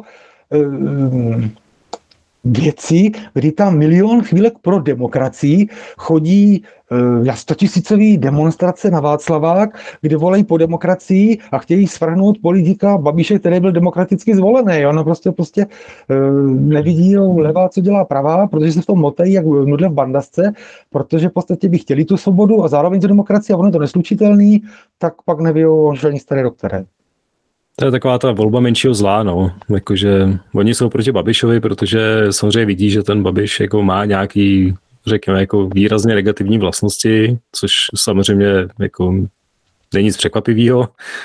Když tak řeknu, jako tam jako já nemám žádný dobrý mínění v žádném politikovi asi, ale Ale byl demokratický. Ale byl, jako to je pravda. No. To byla čistá demokracie, to nebyla žádná demokratura, to byla demokracie prostě. A jim se nelíbí, že funguje demokracie tak, jak si myslí, že by neměla fungovat, ale ona takhle reálně, v reálném životě prostě takhle funguje. No. A jako když se podíváš na dnešní preference, tak když by to spojil s Okamorou, tak mají 45%. A vzhledem k tomu, že ten počet těch lidí závislých na státu se dál zvětšuje, bude víc a víc důchodců, že o těch přibývá, bude víc a víc státních zaměstnanců, takže za 10-15 let tady milí demokrati můžou být přehlasováni, tady prostě bude vládnout Babiš s Okamurou, budou mít v pohodě 55-58% a bude to stále demokracie, ale už to nebyly být ani demokratům, jo? Takže proto já říkám to, při rovným volebním hlasovacím právu to musí, a já se obávám, že za našich životů, to nemluvím o nějaké vzdálené budoucnosti, ale za našich životů to skončí socialismem, národním socialismem, nebo jako to může skončit i fakt jako nejenom fackama, ale i nějakou občanskou válkou, protože to bude jenom horší a horší už. Ono je hodně děsivý, jak prostě ten socialismus je blízko a jak ty lidi jsou ochotní v tom i trochu žít. Jo? Když prostě vidíme ten koronavirus, který tady proběh, tak prostě tam šlo vidět, jak některé státy byly jako hodně jako ochotný jít tou socialistickou cestou, nebo prostě třeba Austrálie, Kanada, tam to bylo prostě totální, jako totalita, jo? Prostě to bylo hrozný. To jsem čuměl, jsem si myslel, že jako jsou o 4 koňský délky před náma, jo, co se týče vnímání svobody. Tady před náma východňárama, co jsme 40 dnů tady žrali jenom rudý knížky. A to jsem teda čuměl, no. To je fakt. Je fakt, že on to je takový spíš jako pocit svobody, no, co máme. Já bych řekl, že ten pocit se zvyšuje určitě, protože těch jako možností, co máme, ty se zvýšily, to je pravda, jak jsem mluvil třeba cestování, určitě jako můžem, ale všechno je to podmíněné tím, že se někdo rozhodne, že nám to prostě ze dne na den sebere, no. Já jsem si hodně, když vzpomínal jsem koronavirus, tak vlastně jedna velká část toho videa, co chystám zhruba k těm Vánocům, bude i o zdravotnictví, protože to je moje takové jako srdeční záležitost, protože já jsem už od mládí byl nemocný jako kožní problémy a potom v tom roce 2013 velký neurologický problémy, velmi silný propuknutí panické poruchy, v podstatě jsem sbíral odvahu na to jít si konečně lehnout na koleje, protože to nebylo slučitelné s nějakým normálním životem a to. A začal jsem se hodně zajímat o zdravotnictví, o zdraví, o tom, jak probíhají procesy ve zdravotnictví a tohle. A to v tom videu budu hodně zmiňovat. Lidi si třeba neuvědomí, i taková pandemie, pokud by vůbec byla, tak kdyby to už bylo za svobodné společnosti, bylo tady několik volnotržních zdravotních pojišťoven, dejme tomu 5-6, každá by zkusila nějaký svůj postup, každýho by to bylo jak blesk čistého nebe, ale asi by byli líp nachystaný, asi by dokázali roušky a respirátory zajistit rychleji než ten stát a hlavně by tam byla ta konkurence, že to 6 zkusí 6 různýma způsobama, 4 budou úplně stejně na houby, jako byl ten státní, ale ty 2 to dělají dobře a ty ostatní to okamžitě okopírují a bude daleko méně mrtvý, daleko dřív sem to přijde a to všechno jenom díky konkurenci. A protože tady konkurence nebyla, protože se sériově za sebou a nikoliv paralelně zaraz zkoušeli ty postupy, tak se to vlastně bylo čím dál tím horší a jediné, co tomu může pomoct, je konkurence. A tam se dám prostě zásadní stěžejní prvek je volnotržní zdravotní pojišťovny nijak nesvázaný jednak regulacema a nijak nejistýma penězama od svých pojištěnců, to znamená žádný povinný zdravotní pojištění, ale dobrovolný, aby bojovali o naše peníze svýma službama, ne zbraněma a zkoušeli různé postupy a i tak, když to vypuklo, že vidíte, ankapáci, konečně musíte uznat, že k něčemu je ten stát. No, za 4 měsíce už ty lidi viděli, že to žádná sláva nebude. I ti velcí atetisti, že ten stát to kurví, kde může, jo, kde prostě dejte si 2 roušky a máte to vyřešený. Jo, a tomu se dá vyhnout jedině prostě tou konkurencí. Ta konkurence musí být, tam jde o životy, sakra, tam jde o zdraví. Jo? A kde jinde už by teda se mělo, kdybych měl vybrat jedno odvětví, kdyby jako etatisti řekli, no jo, dobře, tak si teda jako, hele, ale nebudeme to přehánět, zkusíme jedno odvětví, jo, tak by bylo to zdravotnictví, protože tam není problém jako u důchodu, co s těma, co už jsou v důchodě, kde jim ty peníze a tak dále, není tam problém, jak uměný, jak to rozdělit, není tam takový ten, jak u školství, kde jako jde o malí děti a oni by zůstali blbí a to. U toho zdraví jde o moje zdraví, o moje peníze, je takový průzračný, jednoduchý, prostě hele, optal z systému, nazdar, bo teďka už vám nepřispívám a za svý peníze svoje zdraví a tak dále. Takže tam bych byl proto a tam taky nejvíc o to jde, protože tam už nejde jenom o nějakou nalejvárnu jak ve škole a o mizerný důchod, ale doslova o život a zdraví. Tak začít tím zdravotnictvím. Samozřejmě ne tak blbě jako v Americe, že ho jenom zprivatizujeme, ale dál ho budeme regulovat. Ne, tam je strašně důležitá ta demonopolizace pro toho, kdo chce. Říkám, státní věci zůstane tak, jak je, ne, nemám s tím problém, ale pro ty, co nechtějí státní, tak musí být demonopolizovaný. Třeba přesně to, jak říká Urza, když se řezník prohlásí za chirurga, tak prostě může dělat chirurga a když já mu uvěřím, tak se od něho nechám zoperovat, když tu blbej, jo, a když ne, tak ne, to mi většinou pošefuje ta volnotěžní zdravotní pojišťovna, jestli mu dá licenci nebo ne, takže já si nepůjdu za tím, který od žádnou licenci nezískal. To se krásně samozreguluje, tak aby to fungovalo. A o téhle oblasti bych doporučoval začínat, no. Ty úplně trefuješ přesně ty důvody, které pro mě jsou jako strašně taky důležitý, protože mě taky jako strašně vadí, že ono jako stát něco udělá a vlastně ať udělá cokoliv, jakkoliv debilní to je, tak vlastně o tom lidi prohlásí, no ale bez státu by to bylo ještě horší, že jo. A to jenom kvůli tomu, že to je prostě monopol.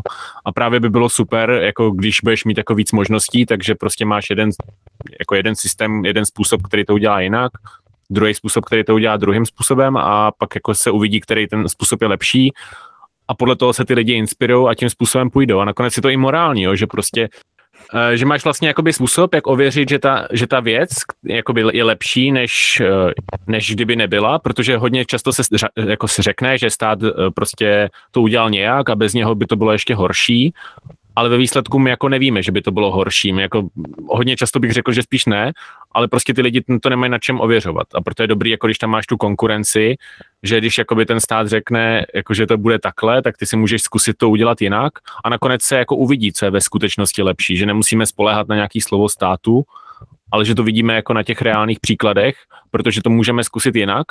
A je to jako i morální v tom smyslu, že ty jako si pak můžeš vybrat, který ten směr chceš použít, jo. A jako ty lidi jako samozřejmě budou používat to lepší řešení, ale když máš tu konkurenci, tak ty vidíš, který to řešení je lepší a půjdeš tam dobrovolně, zatímco když máš ten stát, který jako ti řekne to jedno centrální řešení, tak on ti ho vnutí, ty nevíš, jestli je dobrý a musíš to doufat, no. Mně se tam líbí, jak začal tady ten proslov o tom, že máme to nejlepší zdravotnictví a tak dále. To je právě zrádnost toho monopolu, že já můžu říct, máme skvělý školství a nemáme jak dokázat, že ne. A já můžu říct, máme nejhorší možný, jaký máme, může být a nemám dokázat, že ne, protože mám prostě jeden model. Nemám to s čím porovnat, jo. Já to ukazuju na tom, když říkám, představte si, že by po celém světě, nedej bože, vyhrál socialismus a po celém světě by se stály fronty na banán. Ale všude po světě by byly 15-metrový a u nás by byly jenom 7-metrový. Tak byste chválili naši vládu, jak je prozíravá, jak to umí krásně zajistit zásobování trhu banány, protože u nás se stojí jenom 7-metrový fronty a všude po světě 15-metrový. Jo? A vůbec by nás nenapadlo, že je možný si koupit banán kdykoliv, kdekoliv, jo? A v jakoukoliv denní noční hodinu, že prostě taková možnost existuje. A to je právě to špatný, že nemám sice důkaz, že máme nejhorší možný zdravotnictví a školství, mám ale velmi silnou indicí. Ještě nikdy se v historii lidstva v jeho evoluci nestalo, aby monopol produkoval levnější a kvalitnější služby. To by bylo poprvé v lidské historii, že by monopol přinesl levnější a kvalitnější služby než konkurence a bylo by to hodně zvláštní, kdyby se tak najednou vzalo. No. Ale mně přijde trošičku paradoxní, že my vlastně jako ty příklady máme, jo. Což myslím si, že to je jako můj názor je ten, že je to vlastně jako takový důsledek toho, že o těchto věcech vlastně většinou jako diskutují lidi, kteří nejsou třeba tak moc informovaní a mám, jako věřím třeba v budoucí generace, že jsou víc na internetu a já nevím, jsou schopní se líp domluvit, třeba anglicky a tak dál, že jsou schopní vidět ty věci zahraničí, aniž by třeba museli cestovat, proto třeba mně přijde hodně důležitá svoboda vůbec pohybu, jo? Což nám bylo jako dlouho omezováno, pak najednou povoleno a teď zase jako vidíme nějaké snahy o toto trošku utahovat. Ale my ty příklady máme ze zahraničí. Jo? Mně se třeba hrozně líbí Pavol Luptak, jo, jak vlastně jako mluví o tom, že on vlastně cestuje po světě, nebo teď je někde částečně v Jižní Americe a tak dále, ale na nějaký přednášce, teďka už nevím kde, přesně jako vykládal o tom, jak fungují nějaký soukromí kliniky někde v Tajsku snad, jo, nebo někde tam prostě na východě, že tam jako si normálně přijdeš a za jako relativně malý peníze si koupíš jakoukoliv operaci chceš, jo, prostě potřebuješ nový koleno, fajn, super, do týdne, prostě špičkový chirurg na špičkovém vybavení, jo, jakože a nestojí to Mailand, jo, jako to je ta představa právě, že kdyby jsme neměli stát, takže by si to nikdo nemohl dovolit, jo, ale ono, když by to stálo ta operace třeba, já nevím, 50 000, tak to si může dovolit každej, že jo, jako, jo, a když povídej, že potom máš jako soukromý pojištění, kterým se to dá taky řešit, jo, který ti zaplatí tu službu vlastně jako kdekoliv na světě, můžeš si třeba vybrat kliniku soukromou čistě, protože tam on mluvil o tom, že jsou jako ryze soukromí. Tak ono to funguje, akorát si myslím, že my to jako nevíme, protože kdo nezná Pavla Luptáka, nesleduje ho a jako nezná ty jeho příběhy, tak ono jako je to strašně nepředstavitelný, jo? Že něco takového bylo možné, že bych si dneska jako, já nevím, zjistil bych prostě, já nevím, do 3 dnů diagnózu a do 5 dnů bych měl po operaci prostě, jo? To je úplně jako sci-fi, jo? Dneska se čeká prostě měsíce, někdy prostě i díl na nějaký složitější operace, spousta lidí se jich nedožije. To mi nemusíš vysvětlovat, já mám nádor a čekal jsem prostě přes měsíc na CTčko, nebo výsledky CTčka, což prostě je jako příšerný, jo, když prostě si najdeš nádor, máš podezření, ty chceš jako projít všechny ty jejich jako obruče, jako co všechno musíš proskákat byrokraticky, než aby ses dozvěděl výsledky a prostě některý lidi za tu dobu se prostě dostanou do toho neléčitelného stádia, oni to třeba přežijou, ale pak jsou neléčitelní a pak se řekne, a to je přesně ono, o čem jsme mluvili, jo, ale ono se řekne, no tak to je hold jako svět, jo, jakože prostě, no tak už to máš neléčitelný, ta nemoc ti pokročila, ale realisticky to je tak, že prostě stát ti nabídl špatné služby, nezachránil tě a neutratil ani na tebe dostatek peněz, který ty jsi mu odvedl na to, aby ti zpátky zachránil život a ty následkem toho umřeš a neprodukuješ už tu hodnotu pro společnost, protože jsi mrtvej, že jo. Takže ve výsledku to nepomáhá vůbec nikomu. Je to jenom prostě čistá ztráta pro naprosto všechny účastníky. Jak Vašek zmínil, začal tím zdravotnictvím zdarma, tak mi to vlastně připomnělo až teď, když jsem na začátku mluvil o tom svém vývoji, na nějaké otázce se vlastně začal lámat můj pohled na ekonomiku a politiku. Po té revoluci, když jsem čekal na tu jako svobodu a to, tak mě jeden pojem furt nešel pod fousy. Když jsem mluvil o tom, že máme školství zdarma a zdravotnictví zdarma, tak jsem si říkal, dokud mi bylo 21, 22, jako už jsem všech pět měl pohromadě, a říkal jsem si, doprčit jak zdarma, jako ti učitelé dělají zadarmo a zadarmo se stavějí školy a zadarmo se tam dodává elektřina a plyn a jak může být zdarma.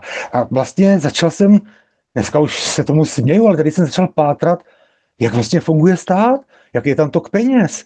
A byl jsem tehdy tak ještě naivní, až se vlastně teprve musel objevit, že vlastně, aha, tak to lidem vezmou, proženou to státním rozpočtem, pak to vyplivnou do toho školství. A začal mě od té chvíle taky iritovat tady to slovní spojení školství zdarma, jak zdarma, tak sakra, kdo to platí, kdo jiný než já, jako to nedovezou Marťani ty peníze, nebo vláda tam nevykope zlatý poklad, jako, takže my si to platíme, akorát, že prostě jsou dvě cesty, buď to oklikou přes státní rozpočet, nebo teda napřímo, no tak, ale furt tam kolují moje peníze, no ale co mi teda úplně dorazilo, když před x rokama moje žena dělala v práci, kde dělala s manželkou starosty našeho městečka 5000 a který byl velice hodný člověk a staral se o obec a všechno. Říkala, že když ve 4 ráno čekali u počítače, když se spouštěli dotace, tak kdo první klikne, tak ten tu dotaci dostane, tak kvůli obci, tak tam nocovali a kdo první klikne a tak dále. A právě bavili se o dotacích. A když se bavila s manželkou dlouholetého starosty a řekla jí, ona vlastně těch sociálních kontaktů má víc než já, možná debat o Ankapu, která a mluvili právě o nějaké dotaci a moje manželka jí řekla, no jo, ale to jenom znamená, že nám lidem vezmou víc peněz, aby se tady mohla dát nějaká další dotace. A teďka ona jako jí to chvilku strachalo v hlavě té manželce toho starosty, povídá, ne, to nejsou naše peníze. Povídá, no tak a jaký jiný by to byly peníze? To nevím, ale nejsou to rozhodně naše peníze. A jinak ženská jako chytrá, jo, ten její manžel, oba dva perfektní lidi. A mi pak došlo, ty brďo, tak tohle bych čekal od nějaké máně tam někde toto, jo, co zametá ulice nebo něco, ale od manželky dlouholetýho starosty, která tehdy bylo už, já nevím, přes 50 let, v 50 letech není jasný, že když chci nějakou dotaci, tak to znamená, že ty peníze někde jiné museli vzít nějakému člověku, tak to bude hodně těžká fuška tohle jako lidem vysvětlit. Takže dokud lidem nejsou základní, takový základní tok peněz a furt si, i často ještě levičáci mluví, tak mi připadají, že jako, no tak půjdeme do tiskárny, tam natiskneme pár nových bankovek a jede se dál, že oni si myslí, že padají z hůry ty peníze nebo něco, maximálně nějaký ty milionáři, ty tam jsou to, ale že jako, že vůbec si nějaký koloběh vody, tak oni vůbec nevidí koloběh peněz a jenom vidí, jak to padá z vrchu a jak se to dostává nahoru, to neví. Jo, takže to byl takový moment po té revoluci, že jako školství zdarma a jak je to možné, no ono není zdarma, ale přesto je to takový prostě double think, jo, že školství, který si zaplatíš pěkně jako masně, tak je prej zdarma, no tak to mě jenom tak napadlo, jak se o tom mluvil tady o tom zdravotnictví. No. Přitom je to jako paradoxně úplně přesně opak, jo? Že vlastně, když máš něco zdarma, tak je, že něco dostaneš a nechceš jako, nebo nemusíš za to dávat žádnou protislužbu. Prostě něco dostaneš bez protislužby. A s tím jako třeba školstvím nebo takhle, tak, nebo se zdravotnictvím, to je přesně naopak. Ty to musíš zaplatit a nemusíš dostat zpátky protislužbu. Jo? Ty teoreticky ty musíš zaplatit jako to zdravotnictví, ale může se ti stát, že ti nic neposkytnou a umřeš. Jo? A to je jako paradox, to je opak zdarma, to je, že to zaplatíš a nemusíš nic dostat a musíš to platit. Tak to je zdarma, to mají oni, ne? Ještě jako takový je vlastně, já když mě zase nějaký levičák mluví o tom, že chce být strašně solidární, ale on si představil tu svoji solidaritu, prostě zakleknul jednoho, aby třetímu dal nějaký peníze, ale podle mě pojištění je solidarita. Jo? Já mám pojištěný tenhle barák a vím na 95%, že budu celý roky úplně zbytečně platit pojistku, protože mě nikdo nevykrade, nevyhutlím a ty peníze jdou na jiný, co to štěstí neměli. Jo, který mají taky to pojištění. Takže pojištění, to je vlastně ta solidarita. Já ještě s bonusem. Když se náhodou stane mě, tak nezůstanu z holou rytí. Takže tam já jsem solidární s ostatníma, kteří neměli to štěstí a vyhodili jim ten barák a oni ty peníze dostanou a můžou nějak v klidu žít dál. A takže i v tom kapitalismu je prostě solidarita mezi lidma třeba na úrovni pojištění a mnohých jiných ještě samozřejmě. Mm. Dobře, a co by se mohlo, nebo takhle, jak by ses dostal k anarchokapitalismu, když teda máme ten jako nějaký cíl anarchokapitalismu, k kterému se chceme dostat, co je podle tebe nejlepší způsob, jak se k tomu dostat? Mm-hmm. Toto samozřejmě asi jako každý jsem hodně promýšlel a právě z toho se vydestilovalo tady ta možnost, jak, kladl jsem si otázku, jak u etetistů vyvolat co nejmenší strach mým opatřením. Jak zároveň teda se posunout co nejblíž ke svobodě. A my, protože nás je výrazná menšina, co chceme svobodný život, tak prostě my musíme ty etatisty hladit po hlavě a kluci nebojte, nebude vás to bolet a tak dále. Jiná cesta k tomu nevede. Jo? A buď to vůbec žádná, anebo tahle. Jo? A takže To bude velkou náplní toho videa, co chystám a mají další aktivity, prostě říct, jeďme to dvoukolejně. A začneme pomalinku, jednou odvětví, třeba to zdravotnictví. Jo? Já neberu tobě peníze, já nediktuju tobě, jak se máš a jenom to stejně žádám od tebe. Žij si dál pod státem, pod státním zdravotnictvím. Když by to, je to absurdní varianta, ale když by to se mělo zatím vztahovat aspoň na nás nemilionáře. A to aspoň někdo začne prostě, jo? Tak aspoň, když mají furt tu chiméru, že by to opustili ti milionáři, ale já v tom videu ukážu, jak by to zdravotnictví mohlo být v podstatě zapakatel a tak dále, ale to je jedno. Takže nějaký malej krůček, ale nebrat nic etatistům. Jak etatistům stejně musíme šáhnout na ty naše prachy, to bude tak maximum, ale to je eticky zdůvodnitelný, si myslím. Proti tomu těžko někdo může říct, kdo si nechce připadat na kameru, aby to řekl, aby nevypadal jak hajzl, ne, tvoje prachy ti prostě seberu a basta. Jo, to už jako si tak někdo nelajzne, takže to si myslím, že a bez toho to nejde, aspoň tenhle ten krok po ní musíme chtít, ale sorry, všechno ti zůstane tak, jak je, žij si dál spokojeně svým státním životem, jenom s dovolením moje penízky a můj život, jo, a já si to tady budu na druhém písečku dělat teda jinak, jo, takže tohle je podle mě varianta, jestli buď to vůbec žádná, nebo jestli nějaká, tak tahle etatisto nechci přeju všecko, měj se krásně, já si to budu dělat tady volnotržně. Jasně, a k tomu mě napadá doplňující otázka teda, když bychom se dostali do toho stavu a budeme teda někdy v budoucnu v anarchokapitalismu, máš nějakou obavu třeba, že by něco v tom anarchokapitalismu nefungovalo třeba tak, jak očekáváš, nebo já nevím, že bychom se třeba někdy vrátili zpátky ke státu, protože to je takový nejčastější argument, jo, jako vlastně i třeba proč to zkoušet, jo, spousta lidí tvrdí, že vlastně Anka povede k dalšímu nějakému monopolu násilnému, což bude stát v podstatě, tak máš třeba z tohohle obavu, že bychom se vrátili k tomu státu někdy v budoucnu? Ty myslíš už výsledný stav čistý Anka? Myslím, že bychom prostě měli, ano, čistý, nebo nevím, jak to jakoby definovat jako čistý ANCAP, ale řekněme, že bychom opravdu byli bezestátní společnosti, jejíž výsledek by třeba mohl být zase stát podle některých. Jo, já to třeba nemyslím, ale jsou takový hlasy, který říkají vlastně, že jako ANCAP, jako my tvrdíme, že stát povede k totalitě, tak my říkají ANCAP povede ke státu. Tak, takhle. Když bych měl kouzelný prsten a mohl takhle otočit a zítra ráno se probudili v ANCAPu, ale se současnýma lidma, s jejich nastavením neudělám to. To by byla katastrofa. Jo? Když bych mohl otočit kouzelným prstenem a všem dát do hlavy to, co máme my tři a zítra bude ráno ANCAP, otočím prstenem. Jo? Nemám s tím problém. Fungovalo by to. A od té chvíle bych se toho nebál. A protože ale neexistují kouzelný prsteny, ale existuje nějaká evoluce lidské mysli a my všichni jsme strašní konzervativci. Člověk je konzervativec jako svým založením. Má radši to svoje malý, nedokonalý, ale už ovětlený, než toho holuba na střeše, kdo ví, jestli mi neulítne, radši toho vratce vrstí. Jo?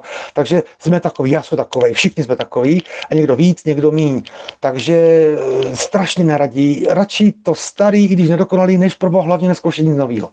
Takže evoluce lepší než revoluce. Začneme zdravotnictvím. 5 let jeďme zdravotnictví. Zvážíme plusy, mínusy, budou nevoliči stát o to i školství, no tak vypadá to, že to minimálně není horší, tak povolíme další odvětví. Jo? A takhle postupnou salamovou metodou, když to půjde, a takhle se dostaneme za 25-20 let k minarchii, či dokonce až ANCAPu, a v podstatě to bude ten stav, že s tím většina lidí je srozuměných, tak o to pak už nemá vůbec žádný strach. A ty se tak zeptal na začátku, jako jestli myslíš, jako jenom, jestli myslíme jenom ten výsledný stav, ty máš obavy, co se týče cestě k němu, nebo máš takové obavy? Nebo... Právě jsem se ptal, jestli se náhodou neptá na variantu kouzelný prsten, jo? Jo, takhle. Ale pokud kouzelný prsten tady dokáže všem změnit i mozky, tak jo, pokud to bude bez kouzelného prstenu postupnou salámovou metodou, když lidi budou mít schopnost absorbovat ty změny. O to právě jde. Když na člověka nahrnete naráz moc změn a nemá to naštudovaný těch x hodin přednášek, Urzy a knížek a tak dále, tak to krachne, to nemá šanci to nějak jako absorbovat. Takže když to bude postupnou salamovou metodou a ne zaraz, myslím si, že Urza, a on to má prostě, on má teoreticky vystavený, že on vždycky mluví tak, že jako má pravdu, že to bude pro celou společnost nejlepšího. Pro každýho, od miliardáře pro popeláře, když bude mít svobodný zdravotní, ale to je podle mě moc přes koleno. Jako to, tam prostě na ty etatisty moc hrne a proto já chci jako spíš ne, nemusíš to tak mít, když to nechceš, v pohodě, žij si klidně dál, jo. Prostě nesnažit se jim vysvětlit, byť argumentačně, protože tam vůči takovým lidem stejně musíš mluvit emočně, než argumentačně, to Urza neumí, jo, on mluví argumentačně a to na ty lidi neplatí, takže... Ono hodně lidí kouká na to, jako, co je nejlepší pro mě a mně právě přijde nejlepší jako jim vysvětlit, hele, ty když si myslíš, že tohle je dobrý, zkus nechat ostatní lidi zkusit to jinak, i když třeba myslíš, že se mýlej, jenom proto, že oni to zkusej a třeba pro případ, že by se třeba mohl mýlit, tak oni ti můžou ukázat, jak je to lepší a demonstrujou ti to a riskou jenom vlastně svoje věci, ne tvoje. No. Což mi přijde jako super. Takhle to jednoduchým lidem jako vysvětlíme jako docela jednoduše, že ono je lepší nechat lidem tu možnost výběru, protože i když oni tu možnost jakoby pokládají, tu, která je třeba státní, pokládají za tu lepší, tak už jenom to, že je ten výběr, jim může jako potvrdit, že to tak skutečně je, že to je fakt skutečně lepší. A nebo ukázat, co je lepší ve skutečnosti. V poslední době jsem začal hodně diferencovat v cílovce, abych tak řekl, kdy v podstatě jsem si řekl, jestli má vůbec cenu cílit na 100% lidí, a došel jsem k tomu názoru, že ne. Že vůbec jako zaměřovat svůj proslov a názor a tak dále třeba na Babišovce nebo tam, jak se jmenuje, Okamurovce a tak dále, tak je to nekapitalistický, je to příliš mnoho energie na skoro žádný výsledek, jo? Takže se spíš zaměřuju na těch 60%, prostě 60-70% maximálně lidí, to znamená jako demokraty, jo? Kteří mají na to rozumově, vůbec jako osobnostně a emotivně a po všech stránkách pochopit, co vlastně po nich chceme, pochopit třeba tady tu ideu, ty budeš mít stát, já nemusím mít stát a tak dále, jo? Že si myslím, že zas Urza mluví hodně, a i třeba vy, a i váš kanál, jo? Já ho strašně rád sleduju, ale je to plný dost abstraktních věcí, anglicismu a tak dále, myslím si, že i vy oslovujete zhruba tu stejnou cílovku jako Urza a že to taky děláte málo lidově třeba, jo? Že by to bylo ještě trošku, to, co se snažím já, ale jestli to k něčemu bude, to se uvidí. Ale prostě oslovit 60, ne s tím, abych se oni stali ankapáky, těch 60-70%, ale by o tom začali uvažovat, aby začali si přemýšlet, nakolik je etický či neetický, hele, já do někoho tlačím, kdo mi nic neudělal a mám na to právo, nemám na to právo, jo, to prostě nějakýho tam voliče, Babiše, ani se nesnažím přesvědčit, ale tady ten zbytek, no.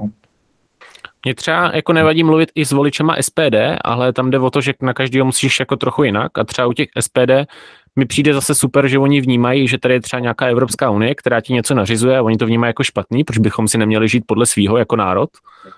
A tak mi přijde, že už tam pak jenom stačí udělat ten další krok a zeptat se jich, no jasně, ale co když nechceš být součástí toho národa, tak proč by si každý neměl žít jenom podle svýho? A myslím si, že jako i u nich se dá jakoby vysvětlit to žití podle svýho jakoby nějakým způsobem, že jako oni fakt nemají rádi tu Evropskou unii z nějakých jako pohnutek a myslím si, že ty pohnutky, kdyby je promysleli do hloubky, tak dojdou k nějakému víceméně anarchokapitalismu, no. Ale jako každý to vnímá jinak, no je pravda, že jako zase voliče ODSky přesvědčíš jinak, no. Já si myslím, že jako když vynaložíš obrovské množství času a energie, tak si sem tam nějaký ten Okamurovec povede odloupnout a když to stejné množství energie a času věnuješ voličům ODS a topky, takže máš daleko větší efektivitu, no. To zrovna u topky bych řekl, že to je jedna z nejtěžších, aspoň pro mě. Top 09. No, jsou tam nějací ještě kalouskovci a tak dále, jo, a dá se s nima mluvit, no. No. Hele, já bych teda ještě na závěr ti dá příležitost, pokud máš nějaký svoje, nevím, řekněme vzkaz nebo cokoliv, co jsme tady neprobrali, tak jako prostor vlastně vyjádřit nějakou další myšlenku, kterou jsme třeba opomněli, nebo vlastně jako cokoliv říct na závěr posluchačům, případně si udělat nějakou reklamu, protože, jak jsme říkali, nebo sám si říkal, máš nějaký svůj kanál a děláš vlastně jako nějaký obsah pro nejenom anarchokapitalisty, ale spíš teda jako pro jinou cílovku, tak udělat si nějakou reklamu nebo něco takového, cokoliv vlastně chceš ještě říct na závěr, tak prostor. Můžu využít teda pozvat posluchače na můj kanál, který už třikrát zmínil jméno, že se furt v tom nemůžu nějak najít, ale tentokrát už to snad bude definitivní, který se jmenuje Svobodu, ne demokracii, v závorce pro nevoliče, kde trošku právě časem měním nejenom název, ale i tu strategii a taktiku. A je to vlastně o tom, teďka se zaměřuju na tuhle linii, nech si svůj stát, když o něj stojíš, jenom mě ho nevnucuj, jo, na tu dvojkolejnost hodně, aby se v tom dalo, protože jako vy jste ještě proti mě mladí kluci, ale já bych to chtěl taky dožít, ještě aspoň nějakého ankapu, aspoň nějaké části toho, takže už nemám tolik času a proto hledám jako nejefektivnější možnou metodu. Plus mám jako druhý sám sobě doktorem a ten zatím je v podstatě úplně mrtvý, tam jsou nějaký 2 videa, časem ho chci rozjet. Rád bych teďka ještě třeba řekl pár slov k tomu zdravotnictví. Je tam, nebudu vás tady přesvědčovat o žádných metodách, ale nicméně jedna věc je jistá. Je tady spoustu lidí, kteří se vyléčili z různých druhů nemocí. Jedním z nich jsem i já, když jsem se z té panické poruchy dostal bez jakýchkoliv medikamentů a přirozenou metodou, kterou před 100 lety vymyslel doktor, ale od té doby se nepoužívala na tu moji diagnózu a tak dále. Je tady spoustu lidí, kteří se vyléčili de facto zdarma, de facto jenom změnou stravy, změnou životního stylu, i z těžkého nemocnění, i z rakoviny, kterou zmínila Ondra. A jedna věc je jistá, ti lidi se vyléčili, je to už i 10-15 let, nevrací se jim ta nemoc, bez vedlejších účinků se vyléčili a úplně zadarmo a vůbec nikdo to nestuduje. Nedělají se na to žádný vědecký studie, protože je naprosto na první pohled paradoxní, ale vlastně logický, že v tom monopolním zdravotnictví vlastně není ekonomický subjekt, který by měl zájem na tom studovat léčebné metody, které nejsou patentovatelné. Jo, protože když se někdo z rakoviny vylečí hladovkou, tak co s tím má ten doktor dělat? Nikdo za to nedostane dotaci, aby udělal vědecký výzkum, tudíž ty vědecké výzkumy se nedělají a bez něho nemůžete praktikovat. Takže ti lidi mají lékařské zprávy od diagnózy po vyléčení, jsou i na kameru prostě svědectví jejich ošetřujících lékařů s jménem, s ústavem, kde pracovali nebo pracují a tak dále, čili je to, dejme tomu, zvládnutý nějak zpravodajský, je to, není to prostě žádná báchorka, nějaká jedna paní povídala a tak dále, jsou k tomu i materiály, ti lidi píšou knížky, ti lidi vydávají svědectví na videích a podobně, ale toto všechno by takhle lusknutím prstu vyřešila volnotržní zdravotní pojišťovna. Protože ta by po možnosti léčby zdarma, rychle, bez vedlejších účinků skočila jak slepice po flusu a minimálně by to prozkoumala vědeckou studii, která by se udělala za pár kaček. Prostě udělat vědeckou studii na léčbu půstem, tam nemáte žádný patenty, žádný medikamenty, jenom platíte ty doktory a to topení tam a tak dále, to je oproti dnešním vědeckým studiím, to je desetina a ty by to sakra zajímalo. V dnešním systému to nikoho nezajímá, protože buď to na tom nemá, že jo, farmacie a tak dále, na tom nemá ekonomický zájem, anebo mu v to brání regulace. Dnešní zdravotní pojišťovny to udělat ani nemůžou, protože by se za to dostali do vězení, kdyby něco takového financovali. Takže je tady obrovský potenciál v léčení veškerých zdravotních diagnóz, lépe, účinní a nesrovnatelně levněji. A tento potenciál dneska nikdo ani nezkoumá, už teplem, aby ho potom aplikoval do praxe. Takže toto je, proto jsem o tom zdravotnictví tolikrát se zmiňoval, protože tam vidím nejjednodušší cestu, jak nastoupit cestu ke svobodě a zároveň nejdůležitější, nejefektivnější a nejrychlejší. Takže tomuto bych se dál i rád věnoval na tom svém druhém YouTube kanálu Sám sobě doktorem, protože jsem to zažil na vlastní kůži, protože jsem byl u psychiatra, který mi říkal, no pane Kunc, tady budete baštit tyhle silný antidepresiva až do konce života, tady přede mě položil v mých 40 letech, tady si to vyplňte, když já jsem v té chvíli nebyl ani schopen to vyplnit, jakým jsem byl stavu, a půjdete do předčasného invalidního důchodu, jo, a to bylo jeho řešení. Já jsem si řekl, ne, já ve 40 nepůjdu do předčasného invalidního důchodu, když stejně si chci lehnout na koleje, protože prostě se nedá vydržet a já si budu, i když mám v hlavě salát v mozku, tak já si to půjdu a já jsem si studoval po knihovnách, já jsem měl doma připojení na Wi-Fi, já jsem chodil do knihovny, kde byla hodina zdarma a tak dále, hledal si informace, až jsem si našel, že v Thomayerově nemocnici jakousi dietou léčijou epilepsii, byl si fajn, je to taky od hlavy, třeba to pomůže i mně, tak jsem to zkusil, fajn, během pár týdnů jsem se z toho dostal, napsal jsem, jestli ne tisíce, tak stovky e-mailů na všechny možný vysoké školy, všechno, co je od psychologie, psychiatrie, ústaví a tak dále, i jednotlivý osoby, no pak jsem si pod Cimrmanovskou sedl bokem a udělal jsem si vždycky čárku, když přišla odpověď. Ani jedna, pánové, no. Takže toto mě strašně mrzí, že je ten systém zdravotnictví tak blbě nastavený, že jsou tady metody, které leží před náma na chodníku, jenom je zvednout a jsme v tak blbým systému, že nikdo nezvedne a čekáme, až bude konečně ta volnotržní zdravotní pojišťovna a to zdravotnictví se pohne obrovským skokem upředu. Takže na toto bych rád, toto jsem rád zdůraznil, když jsem teďka dostal takový slovo, teda sám za sebe. Jo, mě na tom právě trápí, no, že jako ty máš třeba jako nějaký názor na to, jak to dělat jinak, a najednou ty prostě musíš platit nějaký systém, který to dělá úplně jinak, než ty si představuješ, podle tebe hloupě, vůbec na tebe nereagujou a mají jakoby díky tobě, nebo ne díky tobě, ale mají od tebe nepodmíněný příjem, protože prostě stát ti nařizuje je platit. To je jako příšerný, no, jakože, jako i kdybychom byli přes... I kdybychom byli přesvědčení, že to je jako dobře, tak jako furt nemožnost to testovat, víš, a nebo prostě i ta morálka zatím, jakože prostě ty tomu nevěříš, tak proč bychom tě do toho nutili, víš, to je jako takový... To bych ještě zmínil, že co je na monopolu ještě tý, že ono to, jako často používají jako levičáci, ono to na první dobrou vypadá dobře. Když dejme tomu nějaký odvětví zmonopolizujeme, tak znamená, budeme mít úspory z rozsahu, že bude tam jeden subjekt. Nemusí všichni vynakládat miliony na reklamu, ušetří se miliony. Teďka ty nejchytřejší mozky dáme do jednoho centra, takže to budou mít k sobě blízko, nebudou si konkurovat, budou naopak spolupracovat. Takže na první dobro, když jako zregulujeme, zmonopolizujeme nějaký odvětví, tak vlastně zajistíme tu kvalitu a že se nebudou zbytečně vyhazovat peníze. Ono to fakt vypadá na papíře, no jo, v tom Kapitálu toho Marxe, ono to tak vypadá krásně.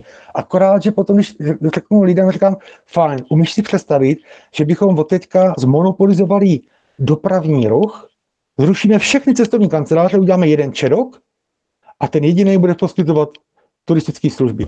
Myslíš, že to bude lepšímu? Tak většinou řeknou, no to by bylo asi pěkně na hovno. Jo? Až pak si uvědomujou, že v tom zdravotnictví a v tom školství furt tomu ještě věří, že když toto centrum jako drží pevně v rukou, tak je to to nejlepší, co může být a strašně se bojí toho, že kdyby přišla konkurence, že konkurencí klesne kvalita. Přitom je to protimluv, co se v životě nestalo, aby zrušení monopolu a nástup konkurence zhoršil kvalitu a zdražil služby, ale oni asi díky tomu státnímu nalejvárně, kam jsme všichni chodili, nám to tvrdili x let, tak tomu strašně odkryli, že ten monopol je záruka kvality. Je to strašný. Jo, já si myslím, že ten důvod je určitě to, že jsme prostě na to zvyklí. No. Ten zvyk dělá jako hodně v tomhle, tom bych řekl, že lidi prostě neumí si to představit, no. Tím, že to neznají a jak jsem říkal, no já tady v tom vidím dost velký potenciál, co se týče budoucnosti díky vlastně jako internetu a vůbec těm jako přístupu k informacím jako takovým, že by se tohle jako dalo časem třeba změnit a vlastně jako ukázat těm lidem, že ty služby vlastně demonopolizovaný, že vlastně fungují mnohem líp, no. Doufujeme, že jo. Odnaučit je strachu ze svobody. Jo. Tak ti děkujeme, Stando, že jsi tady s náma pobyl a vysvětlil si nám svůj úhel pohledu. V popisku posluchači najdou odkazy na tebe, na tvůj YouTube a další odkazy, které nám třeba dáš. A děkujeme. Já taky moc krát děkuju, bylo to fajn pokec. Díky moc. Tak jo, díky a budeme se těšit u dalšího dílu s dalším anarchokapitalistou. Tak jo, dějte se, čau. Ciao.